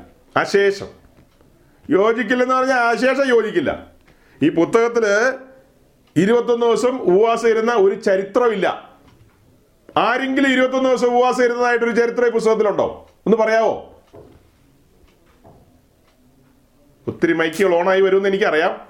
ഏതെങ്കിലും ഒന്ന് രണ്ട് മൈക്കൊന്ന് ഓൺ ചെയ്ത് നോക്കിയേ. ആരെങ്കിലും ഇരുപത്തൊന്ന് ദിവസം ഇരുന്നിട്ടുണ്ടോ? ഒരു പേര് ഓർമ്മ വരുന്നില്ലേ? ശൂഷൻ രാജധാനിയിലുള്ള ഒരു പേര്. എന്താ എല്ലാവരും മൗനമായിരിക്കുന്നത് ആരെങ്കിലും ഒരാളൊരു പേര് പറ. ആ കേട്ടോ. ദാനിയൽ ഇരുപത്തൊന്ന് ദിവസം ഉപവാസം ഇരുന്നെന്നൊന്നും പുസ്തകത്തിലില്ല. ദാനിയൽ ഉപവാസം ഇരുന്നെന്ന് പുസ്തകത്തിലുണ്ട്. അത് തീർന്നത് ഇരുപത്തൊന്നാം ദിവസമാണ്. എന്ന് പറഞ്ഞാൽ മറുപടി വന്നത് ഇരുപത്തൊന്നാം ദിവസമാണ് ദാനിയൽ ഒരിക്കലും നേരത്തെ ഡിക്ലെയർ ചെയ്തില്ല. നോട്ടീസ് അടിച്ചില്ല. ഞാനൊരു ഇരുപത്തൊന്ന് ദിവസം ഉപവാസം ഈ ആഴ്ച തിങ്കളാഴ്ച മുതലായിരിക്കുന്നത്. എന്നിട്ട് അത് സെറ്റ് ചെയ്യും. അടുത്ത ഞായറാഴ്ച തീരാൻ പാകത്തിന്. അല്ലെങ്കിൽ രണ്ടാഴ്ച കഴിഞ്ഞുള്ള ഞായറാഴ്ച തീരാൻ പാകത്തിന്. ഇങ്ങനെയൊന്നും ദാനിയേൽ സെറ്റ് ചെയ്തില്ല. എന്റെ പോന്റെ സഹോദര. ദാനിയേലിനെ സംബന്ധിച്ച് താൻ ജലപാനം കഴിക്കുന്നില്ല. എരിശിലേമിലെ ആലയം തീ വെച്ച് കിടക്കുക ജനം പ്രവാസത്തിൽ കിടക്കുന്നു. ഷിയോന്റെ ഗീതങ്ങളൊന്നും പാടാൻ കഴിയുന്നില്ല. കൂട്ടായ്മയില്ല യാഗമില്ല. ധൂപമില്ല ഒന്നുമില്ല. ഏതാണ്ട് എഴുപത് ആണ്ടുകളായി. എന്തു ചെയ്യും? ഒരു വെളിപ്പാട് ലഭിക്കുകയാണ്. ഇരമ്യാവ് എഴുതി വെച്ചിരിക്കുകയാണ്. ഈ പ്രവാസം അധികകാലമില്ല. എഴുപത് ആണ്ടത്തേക്കേ ഉള്ളൂ. വെളിപ്പാട് ലഭിക്കുകയാണ്. ഇരമ്യാവിന്റെ പുസ്തകം ഇരുപത്തഞ്ചാം അധ്യായത്തിൽ നിന്ന് തനിക്ക് ഉത്തരം കിട്ടുകയാണ്. എഴുപത് ആണ്ട് കൊണ്ട് തീരാൻ പോവുകയാണ്. അപ്പൊ ഏതാണ്ട് ആ സമയത്തേക്ക് എത്തുകയാണ്. തൻ ജലപാനം പോലും കഴിക്കാതെ സ്വജനത്തിനു വേണ്ടി ഇസ്രായേലിനു വേണ്ടി തന്റെ സ്വന്തം ജനത്തിനു വേണ്ടി ദൈവസന്നിധിയിൽ അഭയാചന കഴിക്കുകയാണ്. നമ്മളതിന് ഉപവാസം എന്ന് പറയുന്നു. തെറ്റല്ല അത് തന്നെ അതിന്റെ കറക്റ്റ് വാക്ക്. തനിക്ക് ഭക്ഷണപാനീയങ്ങൾ ആസ്വദിക്കാൻ കഴിയുന്നില്ലെന്നേ. എരിശിലേം തീ വെച്ച് കിടക്കുകയാണ് മതിലുകൾ ഇടിഞ്ഞു കിടക്കുകയാണ്. ജനം റെട്ടിലും വെണ്ണീറിലും കിടക്കുകയാണ്. നിരാശയുണ്ട്. ഇസ്രായേലിന്റെ മഹത്വമായവൻ വസിച്ചിരുന്ന ആലയം തകർത്തിട്ടിരിക്കുകയാണ്. താൻ ഇപ്പോഴും ഈ കിളിവാതിൽ തുറന്ന് യെരുശലേമിന് നേരെ നോക്കിക്കൊണ്ട് വിലപിക്കുകയാണ്. എന്നതിനൊരു അറുതി വരും. അല്ലാതെ സദൃശ്യവാക്കി ഇരുപത്തിരണ്ടിന്റെ നാല് നമുക്ക് ധനവും മാനവും ഇച്ചിരി കിട്ടണം. ആവശ്യത്തിൽ കൂടുതലും മാനത്തിലാ ശൂശൻ രാജധാനിയിൽ ഇപ്പൊ ഇരിക്കുന്നത്. ധനത്തിനൊന്നും ഒരു കുറവില്ല. തന്റെ ഹൃദയവേദന എന്താ? ദൈവിക കാര്യപരിപാടികളോടുള്ള ബന്ധത്തിലാണ് ഹൃദയവേദന. അങ്ങനെ താൻ ദൈവസന്നിധിയിൽ അഭയാചന കഴിക്കുകയാണ്. മറുപടികൾ എത്തുന്നില്ല. ഒരു ദിനം കടന്നുപോയി തനിക്കറിയില്ല. രണ്ട് ദിനം കടന്നുപോയി തനിക്കറിയില്ല. മുന്നോട്ട് പോയി. പതിനഞ്ച് ദിവസം കടന്നുപോയി. പതിനാറും കടന്നു പതിനേഴും കടന്നു പതിനെട്ടും കടന്നു പത്തൊമ്പതും കടന്നു ഇരുപതും കടന്നു. ഇതാ ഗബ്രിയേൽ. ദൈവത്തിന്റെ പ്രിയപുരുഷന്റെ അടുക്കിലേക്ക് വരികയാണ്. ദാനിയലേ ദാനിയലേ നിന്റെ അഭയാചന സ്വർഗത്തിലെത്തി മറുപടിയുമായി ഞാൻ വന്നതാണ്. പക്ഷേ പാഴ്സി പ്രഭു എന്നെ തടുത്തു കളഞ്ഞു. നിന്റെ അടുക്കൽ എത്തിക്കാൻ താമസം നേരിട്ടു. ഉത്തരം ഇരുപത്തൊന്നാം ദിവസം വന്നതേ ഉള്ളൂ. അത് ഇരുപത്തിരണ്ടാം ദിവസം വന്നതെങ്കിലോ? അപ്പൊ ദാനിയിൽ ഇരുപത്തൊന്ന് ദിവസം ഇരുന്നു എന്നുള്ളതൊക്കെ തലച്ചോറിൽ നിന്ന് മാറ്റിക്കളയണം. ദാനിയൽ ദൈവസന്നിധിയിൽ ഉപവാസം ഇരുന്നു അത് തീർന്നത് ഇരുപത്തൊന്നാം ദിവസമാണ്. ദാനിയലിന്റെ ഉപവാസത്തിന്റെ രീതിയാണ് നമ്മൾ പഠിക്കേണ്ടത്. ദിവസമല്ല പഠിക്കേണ്ടത്. അവൻ തന്നെത്താൻ താഴ്ത്തി. അവൻ ആ സമയത്ത് പറയുന്ന കാര്യങ്ങളൊക്കെ നിങ്ങൾ ദാനിയൽ ഒൻപതാം അധ്യായം പത്താം അധ്യായം പഠിക്കണം. പഠിക്കുമ്പോൾ കിട്ടുന്ന ഉത്തരം എന്താ? താൻ പറയുന്നൊരു വാക്കുണ്ട്. ഞങ്ങൾ വികടമായി നടന്നു. സൈന്യങ്ങളുടെ ദൈവമായ ഹോവേ ഞങ്ങൾ വികടമായി നടന്നു. ഞങ്ങളും ഞങ്ങളുടെ പിതാക്കന്മാരും നിന്നെ കോപിപ്പിച്ചു. ദാനിയൽ ഒരു മിനിറ്റ് വികടമായി നടന്നിട്ടില്ല. ഭക്തിക്കൊത്ത ജീവിതം നയിച്ച മനുഷ്യനാ. പക്ഷെ സജനത്തിന്റെ പാപഭാരം താൻ ഏറ്റെടുക്കുകയാണ്. അതാണ് മധ്യസ്ഥ പ്രാർത്ഥനയുടെ ഏറ്റവും വലിയ ഉദാഹരണം. ആ വിഷയം താൻ തന്റെതായിട്ട് ഏറ്റെടുക്കുകയാണ്. ഏറ്റെടുത്തുകൊണ്ട് ദൈവത്തിന്റെ സന്നിധിയിൽ താഴുകയാണ്. ഏൽപ്പിച്ചു കൊടുക്കുകയാണ്. ഞങ്ങളോട് കനിവ് തോന്നണമേ. ഞങ്ങളോട് ക്ഷമിക്കണമേ. ഞങ്ങളെ യഥാസ്ഥാനപ്പെടുത്തണമേ. ഞങ്ങൾ പലതിലും തെറ്റിപ്പോയിരിക്കുന്നു. ഞങ്ങൾക്ക് ഒന്നും മൂടി വെക്കുവാനില്ല നിന്റെ ഏഴ് കണ്ണിന്റെ മുമ്പിൽ ഞങ്ങൾക്ക് എന്തു മൂടി വെക്കാനുണ്ട് ഒന്നും മൂടി വെക്കാനില്ല പ്രമാണരഹിതമായി ഞങ്ങൾ നടന്നു. ഞങ്ങളുടെ ദൈവമായ ഹോവ താൻ ചെയ്യുന്ന സകല പ്രവൃത്തിയിലും നീതിമാനാകുന്നു. ഞങ്ങളത് അറിയുന്നു. പക്ഷെ ഞങ്ങളോ ഞങ്ങൾ പ്രമാണരഹിതമായി സഞ്ചരിച്ചിട്ടുണ്ട്. ഇതെല്ലാം താൻ പറയുന്നത്. അങ്ങനെയാണ് താൻ മുഴങ്കാൽ മടക്കുന്നത്. അങ്ങനെയാണ് ഉപസിക്കുന്നത്. മറുപടി ഇരുപത്തൊന്നാം ദിവസം വന്നു. അത്ര തന്നെ. ഉപവാസ പ്രാർത്ഥനയുടെ ഒരു പ്രസംഗമല്ല ഇത്. എങ്കിലും ഇത്രയും ഭക്തന്മാർ ഇത് കേട്ടുകൊണ്ടിരിക്കുമ്പോൾ ഒരു നല്ല ബോധ്യം തന്നതാ. ഇതേ നിലയിൽ ഇതേ മനോഭാവത്തോടു കൂടി നാമും ദൈവസന്നിധിയിൽ ഇരിക്കണം. പരിശുദ്ധാത്മ നിയോഗത്തിൽ ഇരിക്കണം. ആത്മാവ് നയിക്കും. ദാനിയലിനേക്കാളും എത്രയും ഉന്നതമായ നിലയിലാണ് നാം ഇരിക്കുന്നത്. ദാനിയലിന് ഒരു മറുപടി വരാൻ പാർസി പ്രഭുവിനെ യവന പ്രഭുവിനെ ഒക്കെ താണ്ടിയിട്ട് വേണം. എന്റെ പൊന്നെ. നമ്മളെ സംബന്ധിച്ചോ പാർസി പ്രഭു യവന പ്രഭു ഒക്കെ വഴിയിൽ നിന്ന് മാറും. ക്ഷണ നേരം കൊണ്ടാണ് ആൻസറുകൾ വരുന്നത്. ക്ഷണ നേരം കൊണ്ട് ഇടത്തോട്ടോ വലത്തോട്ടോ. വഴി പറഞ്ഞു തരുന്നവൻ എന്റെ ഉള്ളിലിരിക്കുകയാണ്. അവൻ സകല സത്യത്തിലും എന്നെ വഴി നടത്തുകയാണ്. ആ ഒരു നിലയല്ല ദാനിയലിന്റെ നില. നിങ്ങൾ ദാനിയലിനെ എന്നെ ഒരുപോലെ കൂട്ടല്ലേ? ദാനിയൽ ശ്രേഷ്ഠനൊക്കെ ആയിരിക്കാം. പക്ഷേ അതിൽ എത്ര ഉന്നതമായ നിലയിൽ പ്രോട്ടോകോൾ അനുസരിച്ച് ദാനിയൽ നമ്മുടെ അടുക്ക നിൽക്കില്ല. ദാനിയൽ ആടിന്റെ രക്തത്താൽ വീണ്ടെടുക്കപ്പെട്ടവനാ. നാമോ ഉഞ്ഞാടിന്റെ തങ്കച്ചോരയാൽ കഴികൾ പ്രാപിച്ചവരാ ദാനിയലിന്റെ ഉള്ളിൽ പരിശുദ്ധാത്മാവൊന്നും ഇരുന്നിട്ടില്ല. ദാനിയലിനെ ആത്മാവ് നടത്തിയിട്ടുണ്ട്. നമ്മുടെ ഉള്ളിൽ വസിച്ചുകൊണ്ട് ആത്മാവ് നമ്മെ നടത്തുകയാണ്. ഭേദാഭേദങ്ങളെ തിരിച്ചറിയിക്കുകയാണ്. ഏത് ഗുണമെന്ന് നമ്മൾ അറിയുന്നില്ലെങ്കിലും അറിയുന്നവൻ നമ്മെ അറിയിക്കുകയാണ്. ആശ്വാസമറ്റ അനുഭവങ്ങളിലൂടെ പോകുമ്പോൾ അവൻ നമ്മെ ആശ്വസിപ്പിക്കുകയാണ്. നമുക്ക് മെസ്സേജുകൾ ലഭിക്കുകയാണ്. യെസ് ദൈവസഭയ്ക്ക് വേണ്ടി അഭിഷിക്തന്മാർക്ക് വേണ്ടി ദൈവരാജ്യത്തിന് വേണ്ടി ഉപേക്ഷിക്കണം പ്രാർത്ഥിക്കണം അഭയാചന നടത്തണം. പക്ഷപാതം. ഉത്തരങ്ങൾ ഉള്ളിൽ നിന്ന് അല്ലെങ്കിൽ എന്താ പറയാ? ഉള്ളിൽ നിന്ന് ശബ്ദങ്ങൾ മുഴങ്ങുമ്പോൾ ദാനിയലിനെ പോലെ നാമും മുഴങ്കാൽ മടക്കും നാമും ഉപവാസത്തിലേക്ക് കടക്കും. അത് എപ്പോൾ തീരുമെന്നുള്ളത് അതിന് നിയോഗം തന്നവൻ അകത്തിരുന്ന് നമ്മോട് പറയും. അപ്പൊ നോട്ടീസ് അടിക്കണ്ടേ? നോട്ടീസ് അടിച്ചോ? നോട്ടീസ് എന്തെന്ന് അടിക്കണം? സഭയായി ഞങ്ങൾ ഉപവാസം ഇരിക്കുന്നു. തുടങ്ങുന്ന ഡേറ്റ് പറയാലോ? ഞങ്ങൾ അഞ്ചാം തീയതി മുതൽ ഉപവാസം ഇരിക്കുന്നു. എന്ന് തീരും? ഒന്നും പറയാൻ പറ്റില്ല. അതെന്നെ ബന്ധിക്കോസ ഇതാണ് ബെന്തിക്കോസ് അതെങ്ങനെ ശരിയാവും? ശരിയാവില്ലെന്ന് പറഞ്ഞു കഴിഞ്ഞാൽ യോഹന്നാന്റെ സുവിശേഷം മൂന്നാം അധ്യായം എട്ടാം വാക്യം നിങ്ങൾ തന്നെ വായിക്കേണ്ടി വരും. ഞാൻ വായിക്കില്ല. നിങ്ങൾ തന്നെ വായിക്കണം യോഹന്നാൻ മൂന്നിന്റെ എട്ട്. ശരിയാവൂല്ലോ എന്ന് പറയാം. Gospel John chapter three verse eight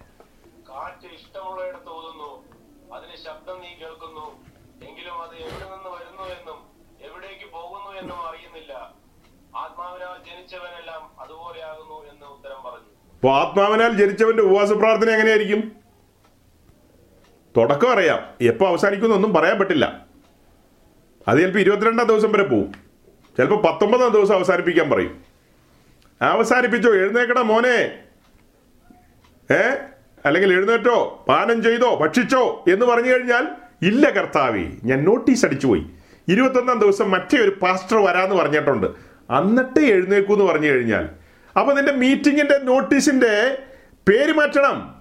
ഉപവാസ പ്രാർത്ഥന എന്നുള്ളത് മാറ്റുക ഉണർവ് യോഗം നാക്കുക നോ പ്രോബ്ലം സഭയ്ക്ക് ഉണർവ് യോഗം ഉണ്ടെന്നേ ഉണർവ് യോഗങ്ങൾ.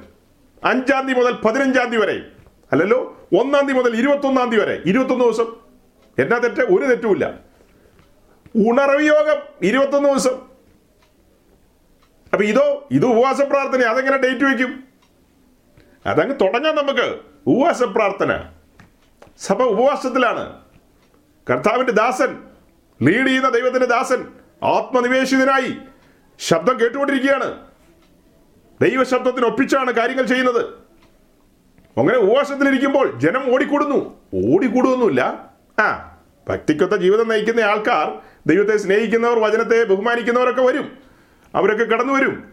അങ്ങനെ കടന്നു വരുമ്പോൾ എല്ലാവരും കൂടെ ഒരുമിച്ച് ദൈവത്തെ പാടി മഹത്വപ്പെടുത്തുക.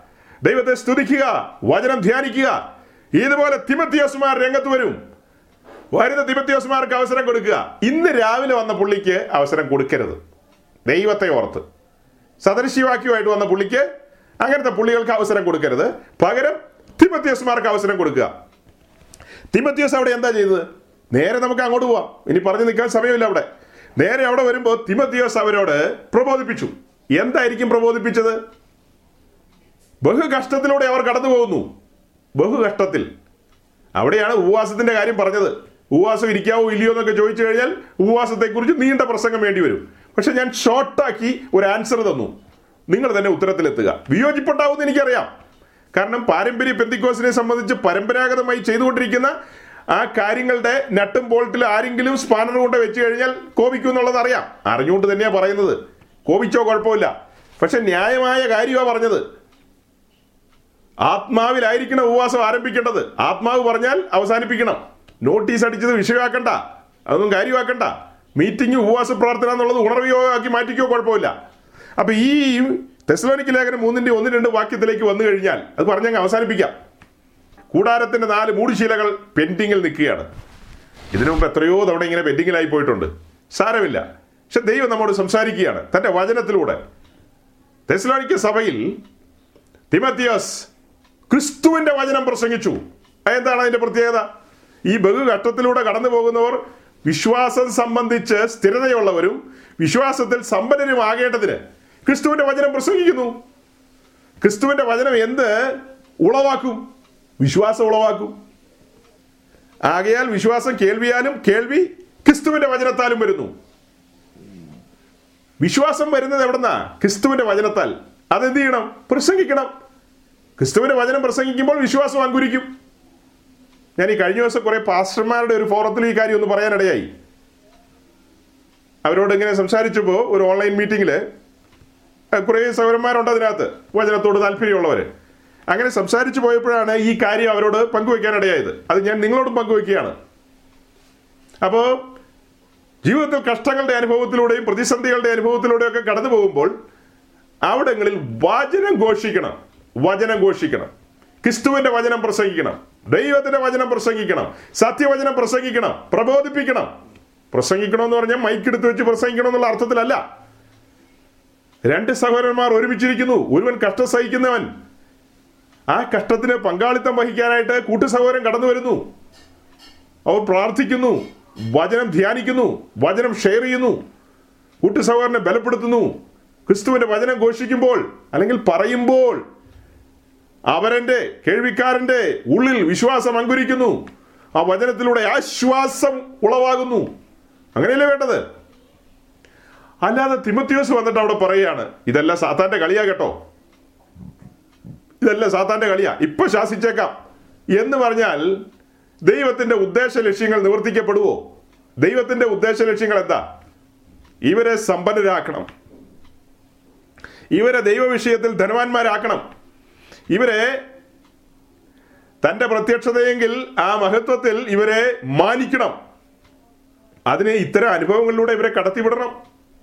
അങ്ങനെ കടത്തിവിടുമ്പോഴാണ് ഇവർ എളിമയിലേക്കും വിനയത്തിലേക്കും താഴ്മയിലേക്കും ഭക്തിയിലേക്കും ഒക്കെ കടന്നു വരുന്നത്. അപ്പൊ ചില സങ്കീർത്തനങ്ങൾ വരെ നമ്മൾ വായിച്ചു. നമ്മുടെ ജീവിതത്തിൽ കഷ്ടങ്ങൾ അനുവദിക്കുന്നത് നമ്മെ പരിവപ്പെടുത്താനാണ് ഒരുക്കാനാണ്. ശുദ്ധീകരണത്തിന്റെ ഭാഗങ്ങളാണ് അതെല്ലാം യേശുക്രിസ്തുവിന്റെ രക്തത്താൽ വചനത്താൽ ആത്മാവിനാൽ. പിന്നത്തേതിൽ സഫറിങ്സ് സഫറിങ്സ് ആൻഡ് പെർസിക്യൂഷൻസ് കഷ്ടങ്ങൾ. കഷ്ടങ്ങളിലൂടെ നാം കടന്നു പോകുമ്പോൾ നമ്മുടെ ഉഗ്രഭാവങ്ങളെല്ലാം പോകും. അടിയനിതാ എന്നൊരു നിലയിലേക്ക് നാം ഒടുവിലെത്തും. താഴ്മയിലേക്ക് എത്തും അപ്പോൾ ഈ പറയപ്പെട്ട അവസ്ഥകളിലൂടെ എല്ലാം കടന്നുപോയി. പിന്നത്തേതിൽ അവന്റെ മുമ്പാകെ നാം വെളിപ്പെടുമ്പോൾ സഹോദരങ്ങളെ ഓർത്തു നോക്കി അതുകൊണ്ടാണ് പൗലൂസ് പറഞ്ഞത് ഈ കാലത്തിലെ കഷ്ടങ്ങൾ സാരമില്ല. നമ്മിൽ വെളിപ്പെടുവാനുള്ള തേജസ് വിചാരിച്ചാൽ ഈ കാലത്തിലെ കഷ്ടങ്ങൾ സാരമില്ലെന്ന് എണ്ണണം. യോബിനെ ഇരട്ടി കൊടുത്തു. യോബിന് കിട്ടിയത് ഈ ഭൂമിയിലെ ക്ഷയം മാലിന്യം വാട്ടം കോട്ടമുള്ള സാധനങ്ങളാ. നമുക്ക് കിട്ടാൻ പോകുന്നതോ? ക്ഷയം മാലിന്യം കോട്ടം വാട്ടം ഒന്നും ഇല്ലാത്തതാണ് ഇരട്ടിയാണ്. ഇരട്ടി തേജസ്സിൽ ഇരട്ടി മാനത്തിൽ നാം അവന്റെ മുമ്പാകെ നിൽക്കും അവനോടുകൂടെ ഒരുമിച്ച് സിംഹാസനത്തിലേക്ക് നടന്നു കയറും. സിംഹാസനത്തിൽ നിന്നൊരു സ്വരമാ പുറപ്പെടുന്നത്. നല്ലവനും വിശ്വസ്തനുമായ ദാസനെ ജയാളിയായവനെ കയറി വാ എന്ന് പറഞ്ഞൊരു വിളി കേൾക്കാം. അതിനെന്റെ വാത്സല്യ സഹോദരങ്ങൾക്കിടയാകട്ടെ നിങ്ങളെല്ലാം സ്വർഗത്തിലെ ദൈവം ഒരാൾ പോലും ബിരുദ തെറ്റുന്നവരായി തീരരുത്. ഭക്തിക്കൊത്ത ജീവിതം നയിച്ച് താഴ്മയിലും വിനയത്തിലും ക്രിസ്തുവിന്റെ ഭാവത്തിൽ നാല് മൂടുശീലകളുടെ വിഷയം അവിടെയാണ് വരുന്നത്. അതിലേക്ക് നമുക്ക് പോകേണ്ടത്. പക്ഷെ അധികം പോകാൻ സാധിച്ചില്ല. എന്നാലും സ്വർഗത്തിലെ ദൈവം ഈ വചനങ്ങളിലൂടെ നമ്മോട് ഇടപെട്ടുകൊണ്ടിരുന്നു. മാറ്റേണ്ട മേഖലകൾ തിരുത്തപ്പെടേണ്ട മേഖലകൾ ക്രമീകരിക്കേണ്ട മേഖലകൾ മുന്നറിയിപ്പുകൾ ആശ്വാസങ്ങൾ തലോടലുകൾ ഉത്തേജനങ്ങൾ എല്ലാം വെളിപ്പെട്ടിട്ടുണ്ട്. അതുകൊണ്ട് ഈ ബലത്തോടെ നമുക്ക് സന്തോഷത്തോടെ പിരിയാം. കർത്താവ് അടവി തരുക്കളിനിടയിൽ ഒരു നായകം എന്ന വണ്ണം. അടവി തരുക്കളിനിടയിൽ ഒരു നായകം എന്ന വണ്ണം. വിശുദ്ധരിൻ നടുവിൽ കാണുന്നേ അതിശ്രേഷ്ഠനേശുവിനെ വിശുദ്ധരിൻ നടുവിൽ കാണുന്നേ അതിശ്രേഷ്ഠനേശുവിനെ വാഴ്ത്തുമേ എന്റെ പ്രിയനെ ജീവകാലമെല്ലാം ഈ യാത്രയിൽ നന്ദിയോടെ ഞാൻ പാടിടുമേ നന്ദിയോടെ ഞാൻ പാടിടുമേ.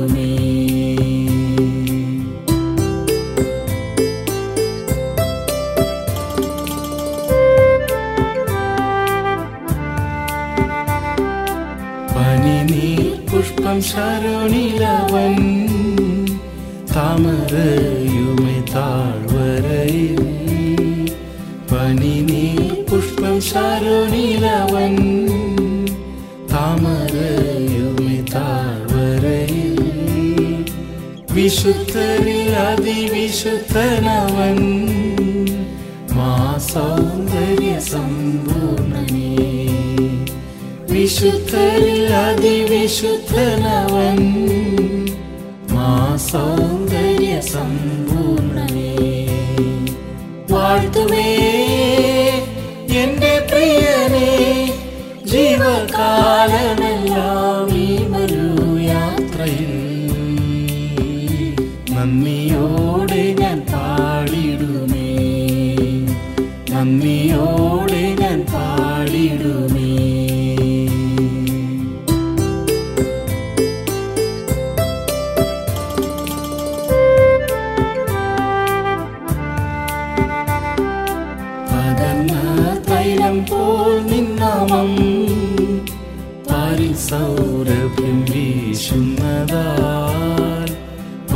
പകർന്ന തൈലം പോൽ നിന്നാമം. പാലിൽ സൗലഭ്യം വീശുന്നതാൽ പഴിദുഷി നിന്ന ഞെരുക്കങ്ങളിൽ എന്നെ സുഗന്ധമായി മാറ്റിടണേ. പഴിദുഷി നിന്ന ഞെരുക്കങ്ങളിൽ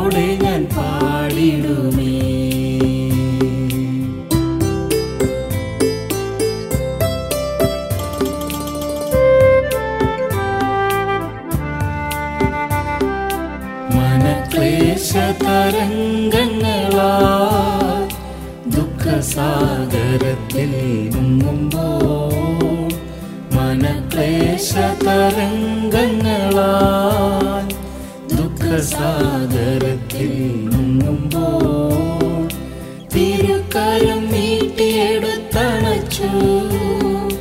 ഭയപ്പെടേണ്ട എന്നുരച്ചവനെ തിരുക്കരം നീട്ടിയെടുത്തണച്ചു ഭയപ്പെടേണ്ട എന്നുറച്ചവനെ വാഴ്ത്തുമേ എന്റെ പ്രിയനെ.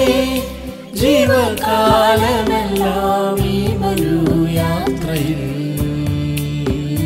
നന്ദിയോടെ ഞാൻ പാടിടുമേ. നന്ദിയോടെ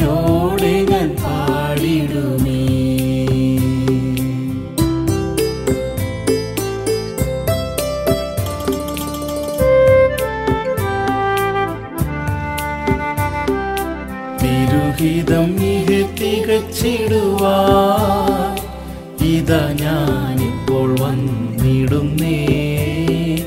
തിരുഹിതം ഇഹ തികച്ചിടുവാ ഇതാ ഞാനിപ്പോൾ വന്നിടുന്നേ. എന്റെ വേലയെ തികച്ചുകൊണ്ട് നിന്റെ മുൻപിൽ ഞാൻ നിന്നിടുവാൻ. എന്റെ വേലയെ തികച്ചുകൊണ്ട് നിന്റെ മുൻപിൽ ഞാൻ നിന്നിടുവാൻ. വാഴ്ത്തുമേ എന്റെ പ്രിയനെ ജീവകാലമെല്ലാം ഈ ഒരു യാത്രയിൽ നന്ദിയോടെ ഞാൻ പാടിടുമേ. നന്ദിയോടെ